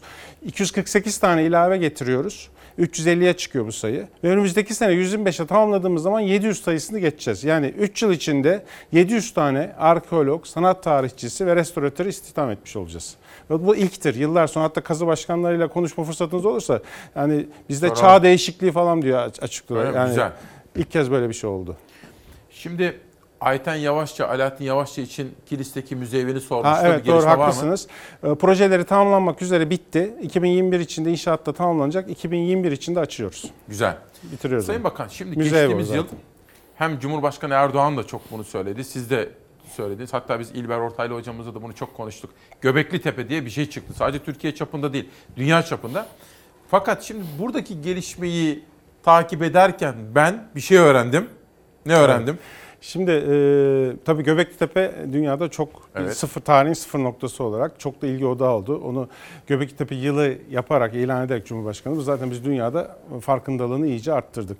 E, 12 bin yıllık bir tarihi var. Milattan önce 10 binli yıllara kadar gidiyor. E, Şimdi Şanlıurfa'ya 46 kilometre mesafede, Göbekli Tepe'ye 30-35 kilometre mesafede Karahan Tepe var. Şimdi yeni kazı baş, Türk Kazı Başkanlığı'nda yapılıyor. E, Şimdi Göbekli Tepe'yi gezdiyseniz bilirsiniz. Orada T e, sütunların e, içlerinde hayvan figürleri vardı. Karahan Tepe'de ise e, insan figürleri var. Biz orada kazıyı başlattık bu yıl. Yoğun bir şekilde, hızlı bir şekilde kazı programı devam ediyor. Muhtemelen daha kesin teyidini almadık. Bir yıllık bir çalışma daha var ama daha eski bir e, kazı merkezine ulaşmış olacağız. Bu 12 bin yıllıkta öteki çok daha eski çıkacak. Ama teyidini bekliyoruz şu anda bilimsel olarak teyit edilmesi lazım. Ve muhtemelen Göbekli Tepe'den daha öncelikli bir yer haline gelecek. Öyle mi? Karahan Tepe yeni ilgi odağımız olacak Bu aslında diye sürpriz. Ben bunu tabii dersime çalışırken, e, konuşurken karşıma çıktı. Bu önemli bir proje. Evet. Peki bu konuyla ilgili mesela bir Cumhurbaşkanı falan bilgi verdiniz mi? Çünkü o E, tabii bilgilendiriyoruz ama önce teyitleri almam Hı, lazım. teyit Çünkü o tarih teyidini almamız lazım. Aynı e, tarih dönemlerine denk geliyor ama bu daha eski gibi gözüküyor ve burada figürler farklı. Zaten oradan da anlıyoruz. Yani birinde hayvan Figürler ön planda orada hayvanın yerini insan figürleri almış. Yine T e, sütunlar şeklinde ama e, uygulama senaryosu, senaryosu da farklı. Yani iki çift giriş çıkış kullanılmış mesela. Bir yerden giriliyor bir yerden çıkılıyor. Demek ki büyük etkinliklerin yapıldığı bir merkez şeklinde ve 250 tane sütun keşfettik şu ana kadar. Vay, ama müthiş. 2021 içinde bunlarla ilgili çok detaylı programlar, bilgilendirme projeleri Kazı Başkanımızla birlikte yapacağız. Muhtemelen de dünyada tekrar ses getiren yeni bir keşfimiz olacak diye düşünüyorum. Bir şey soracağım. Şimdi ben tabii sizi çok eski yıllardan beri tanıyorum ama aklıma geldi şimdi sizi dinlerken. Nasıl bir şey bakan olmak? Mesela Kültür ve Turizm Bakanı ne hissediyorsunuz? Ya şimdi sizden ne beklendiğiyle alakalı. Hani e, benden e, hızlı olmam zaten Cumhurbaşkanlığı kabinesinde ilk kuralı buydu yeni yönetim sisteminde. Hızlı olacaksınız. Ben hızlı bir şekilde yarım kalmış projeleri yani zaten iş hayatımda da yaptığım bir şeydi veya yeni projeleri de başlayıp bitirmek üzerine odaklı olduğum bir şey. Tabii çok geniş bir kapsam alanı var. E, Özellikle Kültür ve Turizm Bakanlığı'nın e, bağlı kurumları çok sayıda fazla. Hani biz tek bir bakanlık gibi gözüksek de hani kültür, sanat, turizm, e, bağlı kurumlar, yurt dışı Türkler, Türk Tarih Kurumu dediğiniz gibi birçok şey bize bağlı. Yunus Emre yani yurt dışındaki enstitülerimiz geniş bir bakanlık. Çok aktif çalışmayı gerektiriyor. Zaman merhumu yok. Sevdiniz mi bakan olmayı? Ee, yani e, Çünkü siz şöyle hani ben sizi tanıyorum ya böyle kıpır kıpırsınız kafanız çok farklı çalışır. Bir iyi olduğunuz bir sektör var falan ama şimdi bir devlet sorumluluğu var aslında. Enteresan. Zaten geliyor bana. sorumluluk o, farkındalık o. Yani şimdi kendi işinizde kendiniz işinize yani bir zarar yanlış karar alabilirsiniz. Zarar da edebilirsiniz. Üstünü çizer atarsınız iş adamıysanız. Ama devlet öyle değil. Yani e, çizip atamıyorsunuz anlatabiliyor muyum? Sorumluluk ve e, birine yani halka zarar vermek çok önemli bir şey. Yani çok dikkatli olmanız lazım, konsantre olmanız lazım. Bir de tabii iş yapma şekli değişti. Daha böyle performans odaklı iş yapma şekline geçtiğimiz için bakanlıkta. ilk baştan zorlanmadım desem. Erdoğan bunu istiyordu ama değil mi Evet. Sayın Cumhurbaşkanı? Diyor ki CEO gibi olacaksınız diyor. Yani genel müdür gibi. Ve şöyle bürokratları da o performans odaklı sisteme alıştırmak da vakit aldı ama biz çok iyi bir ekip olduk. Hızla da bu dalga dalga etkisi yayılıyor bizim bakanlığımız içinde. Hani biz çok hızlı çok iyi işler çıkaracağız diye düşünüyorum. Sağ olun, teşekkür ederim. Sayın Bakan şimdi bu pandemi var ya, biz tabii rakamlara falan da bakıyoruz. Şimdi Bodrum, millet Bodrum'da, Çeşme'de, Antalya'da, Fethiye'de, Alanya'da yani yazlık evlerine gittiler, orada kaldılar. Savaş 3 tane tweetim vardı Sayın Bakan'a sormak üzere seçtiğim. Bir verir misin onları? Kısa kısa böyle bir konuşmak isterim. Şimdi mesela Bodrum'un kapasitesi var mı? Ha, bu da önemli Sayın Bakan. Şimdi bakın Emine Hanım'ın sözü bu. Cumhurbaşkanı Erdoğan eşi Emine Erdoğan katiller, mafya babaları, zorbalar rol model gibi lanse edilmesin diyor. İnternet haber bunu almış çok konuşuldu. Dizilerdeki bu mafya özentileri ya da daha doğrusu mafya... Şiddet. Ha şiddet. Yani bu çalışma Rütük'le beraber de çalıştığımız bir konu. E, tabii hani e, rating endişeleriyle yapımcılar olsun, hani gösterim yapan yerler olsun. e, mecburen bazı şeyleri yapıyorlar ama dedim ya bu farklı e, rol modeller yarattığınız zaman bu iletişimi bu şekilde yaptığınız zaman halk da bunu rol olarak üstleniyorlar ve topluma şiddet olarak yansıyor o şiddet görüntüleri. Yani insanların benliğine geçiyor ve şiddet olarak yansıyor. Bunun bütün yani sadece televizyon veya sinema dememek bütün medyada kontrol altında ve onların isteğiyle yapılması lazım. Yani bu her şeyden önce o medya kuruluşlarının isteğiyle oluşması lazım. Gönüllülük Gönüllülük olması. olması lazım. Tabii ki biz zapt rapt hani hükümetler Evet. dünya genelinde bunu kontrol altına alması gerekiyor ama yani öncelikli olarak bunun bilincine varıp herkesin bunu sorumluluk şeklinde üstlenmesi lazım. Şimdi dün bu konuda bir çalışma yapıldı. Ya Sayın Bakanım mesela bak Fox'ta var Mucize Doktor. Ya böyle bir şey olarak izliyorsun. Mesela TRT'de var. İşte benim adım Melek, ne bileyim dün Hıncalı Uluç da yazmıştı. Ondan Evet. sonra Masumiyet Apartmanı diye bir şey var. Yani aslında daha iyi örnekler de gösterilebilir. İşte bunu verdik arkadaşlar. Bunu geçelim şimdi. İstanbul Valisi Ali Yerlikaya duyurdu. Ayasofya'da restorasyon ve konservasyon çalışmaları tamamlandı diyor. Bu da sizin döneminizde yapılan... Yani restorasyonda neler yapılacağı ile ilgili planlama tamamlandı. Şimdi başlıyoruz. O yani kısa sürede olacak bir şey değil. Bayağı uzun süreler sürecek. Peki bunu verdik. Şimdi mesela bu Sayın Bakan biraz Bodrum'u da bir anlatın bize. Bodrum Kalesi, Bodrum'da ne yapıyoruz? Evet. Belediye başkanı isyan ediyor. Diyor ki kış nüfusumuz ilk kez 400 bine yaklaştı. Sadece belediye imkanlarıyla bazı hizmetlerin yapılması mümkün değil. Devlet esnafa kucaklayıcı tavrını göstersin. Independent'ta Lale Elmacıoğlu'nun haberi. Bodrum. Ee, Şimdi bakın e, Bodrum tabii yazlık bölgelerde, e, insanların yazlık evlerinin olduğu yerlerde normalde insanlar yazın 3 ay geliyordu, 2 ay geliyordu sonra dönüyorlardı. Ama bu tabii pandemiyle birlikte, salgınla birlikte dünya genelinde dijital çalışma denen bir şey keşfedildi. Hatta başka bir turizm akımı da başladı. Biz onun üzerine de çalışıyoruz. Dijital nomads dediğimiz dijital göçebeler. Bu artık bir ürün şeklini almaya başladı. 3 aylık, 5 aylık, 6 aylık bir bölgede kalıyorlar. Uzaktan çalışarak hizmet vermeye devam ediyorlar. Bu da bizim hedef pazarlarımız arasında. Bodrum Belediye Başkanı haklı tabii nüfus arttı baktığınız zaman. Ee, hani e, bu pandemi sürecinde bu gelecek. Hatta belki hani biz destek veriyoruz mesela Bodrum'a e, uzun zamandır kanayan bir yarası vardı biliyorsunuz. Altyapı eksikliği Evet. vardı. Hala var. Ama biz e, Muğla Büyükşehir Belediyesi'nden devraldık projeyi. Hızlı bir şekilde ihalesini de geçen Bu arada ay yaptık. görüntüler geliyor. İhalesini de geçen ay yaptık ve şu anda e, Aralık itibarıyla çok ciddi bir şekilde kanalizasyon altyapısı yatırımına başlıyoruz ve 2021 sonuna kadar da tamamlayacağız kanalizasyon altyapısı. Belli bir hattın sorumluluğunu üstlendik. Biz bu hattı öncelikli olarak tamamlayacağız. Hangi, bir dakika. Bütün Bodrum'u mu kapsıyor? Hayır, biz torba, içmeler hatta dediğimiz torba bölümünden içmelere kadar giden geniş bir hat var. Yani şu anda eksik olan bölümlerden bir tanesi. İşin yarısı diyebilirim Bodrum'da. O hattı yağmur deşarj hatlarıyla birlikte yapıyoruz. Yani sadece arıtma altyapısını değil yağmur deşarjlarını da biliyorsunuz seller, baskınlar Evet, evet. oluyor. O bizim sorumluluk alanımızdaki ikisini birden çözüyoruz. Ha, orada kültür sanata gelirsek yine hani Bodrum dediğiniz zaman Bodrum Kalesi restorasyonu vardı. Herhalde onu göster onu gösteriyorlar. Evet evet o geliyor. Çok- Ben orada çok konserler izledim Sayın Bakan. Evet.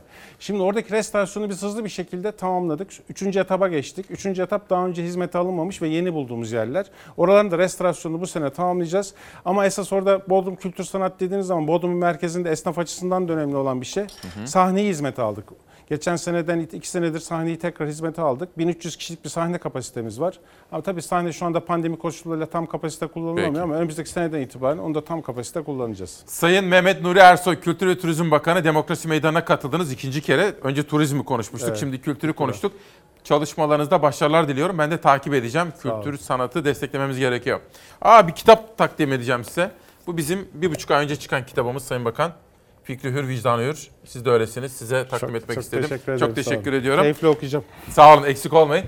Şimdi 3600'e dair bir haberimiz var. Ben bakanı uğurlayacağım. Bir konuğum daha var, sürpriz. CHP'nin başındaki zat hala bu iktidarın peşinden giden öğretmen varsa ben ona öğretmen demem diyerek faşizmin en sefil örneklerinden birini sergilemiştir. Ya haddini bil. 2018 yılında çıkıp da ben öğretmene 3600 ek gösterge vereceğim dediği halde 2 yıl geçiyor ve dediğini yapmıyorsa hiçbir öğretmen, hiçbir yalancıya sahip çıkamaz. Yalancıya sahip çıkan öğretmene de öğretmen denmez. Haklı mıyım? Haklıyım. İki lider arasındaki öğretmen polemiğinin nedeni Kılıçdaroğlu'nun 24 Kasım Öğretmenler Günü'nde grup konuşmasındaki 3600 ek gösterge çıkışı. Seni kandırıyorlar kardeşim. Sana 3600 ek gösterge sözü verip 3600 ek gösterge vermiyorlarsa sana oy yok diyeceksin kardeşim. Sana oy yok. CHP lideri Cumhurbaşkanı Erdoğan'ın ilk kez 2018 yılında hemşire, din görevlisi, polis ve öğretmenler için verdiği 3600 ek gösterge sözünü hatırlattı. Öğretmenlere iktidar sözünü tutmuyorsa oy vermeyin diye seslendi. Yeni günde Cumhurbaşkanı o sözleri eleştirince Kılıçdaroğlu yanıt verdi. Hala iktidarın peşinde giden öğretmen varsa kimse kusura bakmasın ben ona öğretmen demem. Öğretmen iradesini pazarlayan kişi değildir. Bir taraftan biz baş öğretmenin kurduğu partiyiz diyeceksin.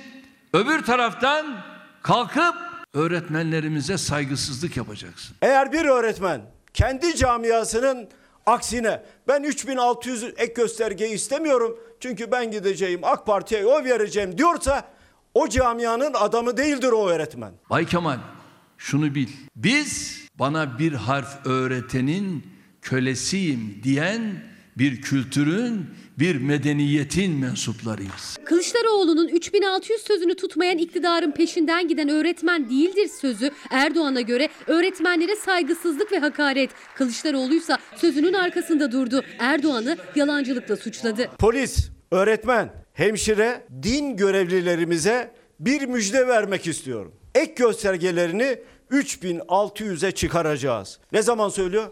2018. Yargıcından askerine, polisinden esnafına, işçisinden din görevlilerine kadar kendine tabi olmayan herkese hakaret etmeyi siyaset sanan bu sefil zihniyet ülkenin utanç kaynağı haline gelmiştir. Ben öğretmene yalan söyleyenin hakkını savunmuyorum. Öğretmenin, polisin, sağlık görevlisinin hakkını savunuyorum. Din görevlisinin hakkını savunuyorum ben. Bunu çok iyi bilsinler. Öğretmeni baş tacı yapmayan hiçbir siyasal iktidarın başarılı olma şansı sıfırdır. Sen öğretmenlerimize saygısızlık yapsan da, hakaret etsen de öğretmenler bizim başımızın tacıdır. Kılıçdaroğlu'nu öğretmenleri hakaretle suçlayan Cumhurbaşkanı milyonlarca hemşire, polis, din görevlisi ve öğretmenin beklediği 3600 ek gösterge düzenlemesine dair bir cümle kurmadı. Sizi birisiyle tanıştıracağım. Adı Nuri Öztaşkın. Bir firmanın CEO'su. Yataş'ın CEO'su. Şimdi biz zaman zaman sektörden, farklı sektörlerden insanlarla konuşuruz. Çünkü bilgilenmemiz gerekir. Çok ilginç bilgiler öğreneceksiniz. Kendisini davet ettim. Ya dedim gelin de hiç olmazsa şöyle bir 5-6 dakika Çalar Saat ailesine bir anlatın. Pandemi zamanındayız. Bu mobilya sektöründe ne oluyor? Çok önemli. Neden? Çünkü hepimiz evlerdeyiz değil mi? Evde ne yapmamız gerekiyor? Bir de bağışıklık sistemi için iyi uyumamız gerekiyor. En önemli şey. Nuri Bey hoş geldiniz. Hoş bulduk. Nasılsınız? Çok teşekkür ederim. Beni kırmayıp geldiğiniz için çok teşekkür ediyorum. Şimdi pandemi zamanında bir kere evlerdeyiz. Evet. Fakat bundan olumsuz etkilenenler de var. Psikolojisi olumlu etkilenenler, olumsuz etkilenenler de var. Fakat sizin sektörde hiç beklenmedik gelişmeler meydana geldi. Evet. Pandemi ve mobilya sektörü. Evet, mobilya sektörü pandemi yaradı diyebiliriz yani sektöre. Öyle bir dönem geçirdik. Bu sene Evet. hakikaten şahane bir yıl oldu e, bizim sektör için. E, başta aslında çok e, hızlı başladı sektör bu seneye. KDV %18'den 8'e düştü sektörde ve bir bayağı bir hız aldı mobilya sektörü. Ee, bu zaten yıllardır beklediğimiz bir şeydi. Çünkü arada çok fark olduğu için kayıt dışı çok fazlaydı bizim mobilya sektöründe. Ee, %8'e düşmesiyle beraber satışlar bir ayla alt, arttı ilk 3 ayda. Arkasından pandemi geldi. Orada da tabii %80'e yakın bir daralma oldu açıkçası. Ee, ve ama Haziran'dan sonra tekrar toparladı. Tekrar toparladı Ee, ve bu defa da hem ertelenen talep hem e, bu arada pandemide geçen, evde geçen süreden dolayı e, insanların evini güzelleştirme isteği. E, bir İşte yandan ben bunun için sizi davet Evet. ettim. İşin ekonomik bölümü bir tarafa fakat hepimiz evdeyiz ya. Evet. Özel- mesela bizim Fox'un yarısı home office yapıyor. Yani evden çalışıyor. Evde bir kere ev mobilyalarına daha bir özen gösterilmeye başlandı. Evet evde tabii oturduğumuz koltuk çok önemli. Yani e, rahat etmemiz lazım. Daha konforlu olmam. Yani evdeki problem neler nelerse onları hissetmek için bir iyi bir dönemdi açıkçası. Rahatsız oldukları mobilyalar varsa onları attılar insanlar. Yenilerini aldılar. Yataklar varsa onları değiştirmek istediler. Yani öyle bir şey oldu ki hem yenileme talebi geldi hem işte bu arada biliyorsunuz e, konut stoğu çok yüksek Türkiye'de ve konut stoğunu eritmek için de çok indirimli krediler çıktı. O kredilerle beraber konut stoğu bir hayli eridi. Dolayısıyla onların bir de giydirilmesi var o evlerin. Bir yandan işte e, kadevenin düşmesi hepsi beraber üst üste gelince tabii bir patlama Bir de Nuri Bey şöyle oldu bir şey var. Şimdi sektörde. Hı.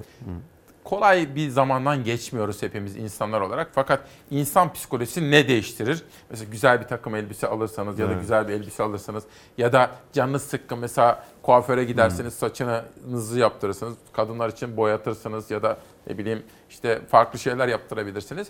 Evde kalan insan için de mobilyayı değiştirmek olumlu bir etki yaratıyor. Psikolojik olarak. Zaten onları yaptıramadığı için mutlaka hayatında bir değişiklik olsun istiyor. Bir de böyle evde geçen zaman insanlar şimdi evlerini dahi değiştirmek istiyorlar. Çünkü artık balkonda yaşamak istiyorlar veya bahçede yaşamak istiyorlar, terasta yaşamak istiyorlar. Yani ev artık hakikaten vaktin en fazla geçtiği yer oldu. Ailenin en fazla kullandığı şey oldu. E saçımızı yaptıramıyoruz, kuaförler kapalıydı. Ee, yani yap- yapmak istediğimiz şey- hiçbir şeyi yapamadı insanlar. Dolayısıyla hani e, bu arada tabii online devreye girdi. İnternetten satış. Evet, mobilya sektörü için o da enteresan oldu. Çünkü e, mobilya daha çok dokunarak, yatarak alınan şeyler. Yani yatağa yatarsın, bakarsın, öyle alırsın. Mobilya da aynı şekilde oturarak şey yaparsın ama bu dönem öyle bir şey oldu ki. Uzaktan da. O- Yani o da enteresan bir Evet, şey evet, aslında evet. tüketici alışkanlıkları Yani, bakımından. E, mağazalarımızın birçoğu kapandı. Daha sonra işte e, biz ne yapalım ne yapalım bir yandan da mobilya isteyenler falan telefonla satış sistemi devreye soktuk. Artı Mağazalarımızdaki mimarları eve, evlere yolladık. Ücretsiz mimari destek hatları açtık falan. Alternatif kanallar yaratmaya çalıştık yani. Güzel. Ee, bunlar da... Nuri Bey dün dün akşam tam böyle hazırlıklarımı yaptım. Arkadaşlarıma yolladım mailleri. İşte danışmanımla konuştum hmm. Nihal Kemaloğlu'yla. Tam böyle artık bitecek. Sonra bir baktım İlber Ortaylı hocam arıyor. Hocayla konuştuk. O da bir iki rahatsızlık geçirdi. Çok şükür şimdi çok iyi. Onunla böyle doktorlardan falan konuştuk. İyi bir doktora sahip olma, iyi doktorlara sahip olma. İsimler böyle yaptık. Hocamız da bir iki ameliyat geçirmişti. Şimdi çok şükür o iyi. iyi. Hep şunu konuşuyoruz insanlarla, hmm. annemizle, babamızla da bütün hastalıklarla mücadele etmek için bağışıklık sistemi. Evet. İyi bir uyku, dengeli beslenme, iyi düşünceler, pozitif düşüncelere sahip olma. İyi bir uykuda nereden geçiyor? İyi bir uykuda iyi bir yataktan geçiyor açıkçası. Ya. Yani iyi yatak nasıl olmalı diye aslında nasıl bir soru geliyor. Evet, iyi yatak nasıl olmalı? İyi yatak nedir diye bakmak lazım. İyi yatak seni en az rahatsız eden ve en az uyandıran yataktır. E, yatak uyumak içindir aslında ama Yatak uyandırır mı? Uyandırır. 7 saat oradayız. Evet, uyandırır. Eğer e, yatak rahat değilse, çok yumuşaksa veya çok sertse veya vücuda çok fazla baskı yapıyorsa vücudumuzda sürekli uyuşmalar, kan dolaşımının zayıflaması e, gibi böyle so- şeyler olur ve biz bütün gece böyle oldukça uyanırız. Yani azıcık hareket etmemiz bizim derin uykudan çıkmamız anlamına geliyor. Dolayısıyla hani derin uykuda ne kadar tutabilirse yatak ve ne kadar az uyandırırsa o yatakta tabii daha fresh uyanıyorsun. Daha Nedir mesela? Hı. Mesela siz hani çünkü hani reklama girmesin bir sürü farklı yataklar var isimlendiriliyor falan öyle yapamam tabii ama temel özelliği ne olmalı? Mesela bizi izleyenler ne? neye baksınlar? Neye baksınlar? Şimdi bir kere tabii yatak e, çok yumuşak yataklara bakmasınlar. Ya Amerika'da falan böyle çok balki çok yüksek biliyorsunuz yataklar olur ve çok rahattır. Korkunç rahattır ama uzun süreli kalışlarda hmm. o yatak bel ve sırt ağrısı yapar. Çok yumuşak olmayacak. Çok yumuşak olmayacak. Sert? Çok da sert de olmayacak. Yani bu sert olması da bu defa hani uyuşmalar, kan dolaşımı zayıflaması. Yani biz çoğunlukla yataklarımızın içi serttir. Fakat üstüne mutlaka bir konfor katmanı koyarız. Konfor katmanı deriz. O konfor katmanı vücuda olan baskıyı azaltır ve kan dolaşımının rahat yapılmasını sağlar. Dolayısıyla hani daha az uyan, uyandıran bir yataktır hmm. ve yani o o derin uykuda daha fazla tutmak için de daha az uyandırması lazım. Bütün mesele bu yani. Anladım. Bir şey soracağım. Siz kaç kişiye İslam yaratıyorsunuz? Biz açıkçası 2500 kişiydik. Ee, aşağı yukarı yılbaşından beri 500 daha yarattık. 3000'e yaklaşıyoruz Çok yani. 3000'e yaklaşıyoruz. Pandemide. Evet. Peki ihracat bizim için önemli. Ben Ankara'da görev yaparken hmm. hep o sitelere falan giderdim. Orada sitelerde de vardır mobilyacılar evet. sitesi. Büyük büyük büyük böyle. Ee, mesela Amerika'ya giriyor şimdi bizim mobilyacılarımız. Evet. Birazcık böyle ihracattan Biz şimdi e, Amerika'da bahsedelim. merkezi North Carolina'dır. Yani mobilyanın merkezi. High Point diye de orada bir yılın 12 ayı açık bir fuar var. Ve ee, biz geçen sene Amerika'daki ofisimi, ofisimizi açtık. Tabii Turkalti devletin desteği vardı. Desteği evet. Turkalti çok önemli. Ee, yani üç ülkede e, kendi ofislerimizi açtık. Bunlar Almanya'da açtık.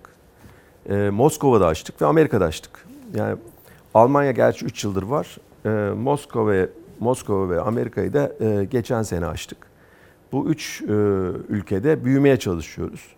Ve burada tabii e, online e, pazarlara girmeye çalışıyoruz. Oradaki otellere otellere vermeye çalışıyoruz.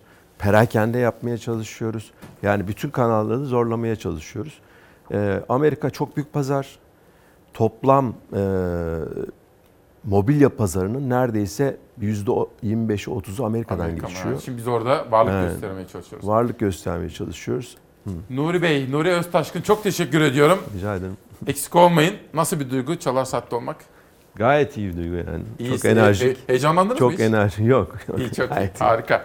Savaş sana da teşekkür. Bütün ekip arkadaşlarıma da teşekkür ediyorum. Yunus abim var Adanalıdır biliyorsunuz. Mümin kardeşim var Eskişehirlidir. Yayında, yapımda emeği geçen bütün ekip arkadaşlarıma teşekkür ediyorum. Yan tarafta hepsini görüyorsunuz. O isimlerin dışında bu sabah haber yapan Zafer Söken kardeşim müthiş bir Maradona haberi yaptı bu sabah. Onun dışında Beyza Gözeyik ve Ezgi Gözegel Derya Özcan da bizimleydi. Savaş Yıldız şu anda yönetmen koltuğunda. Ondan önce İrfan vardı. Rejideki bütün arkadaşlarımıza sesçimiz Mito. O da Mersinlidir. Bütün onların dışında da Nihal Kemaloğlu danışmanım. Yarın sabah Ankara'dan özel bir yayınla karşınızdayız.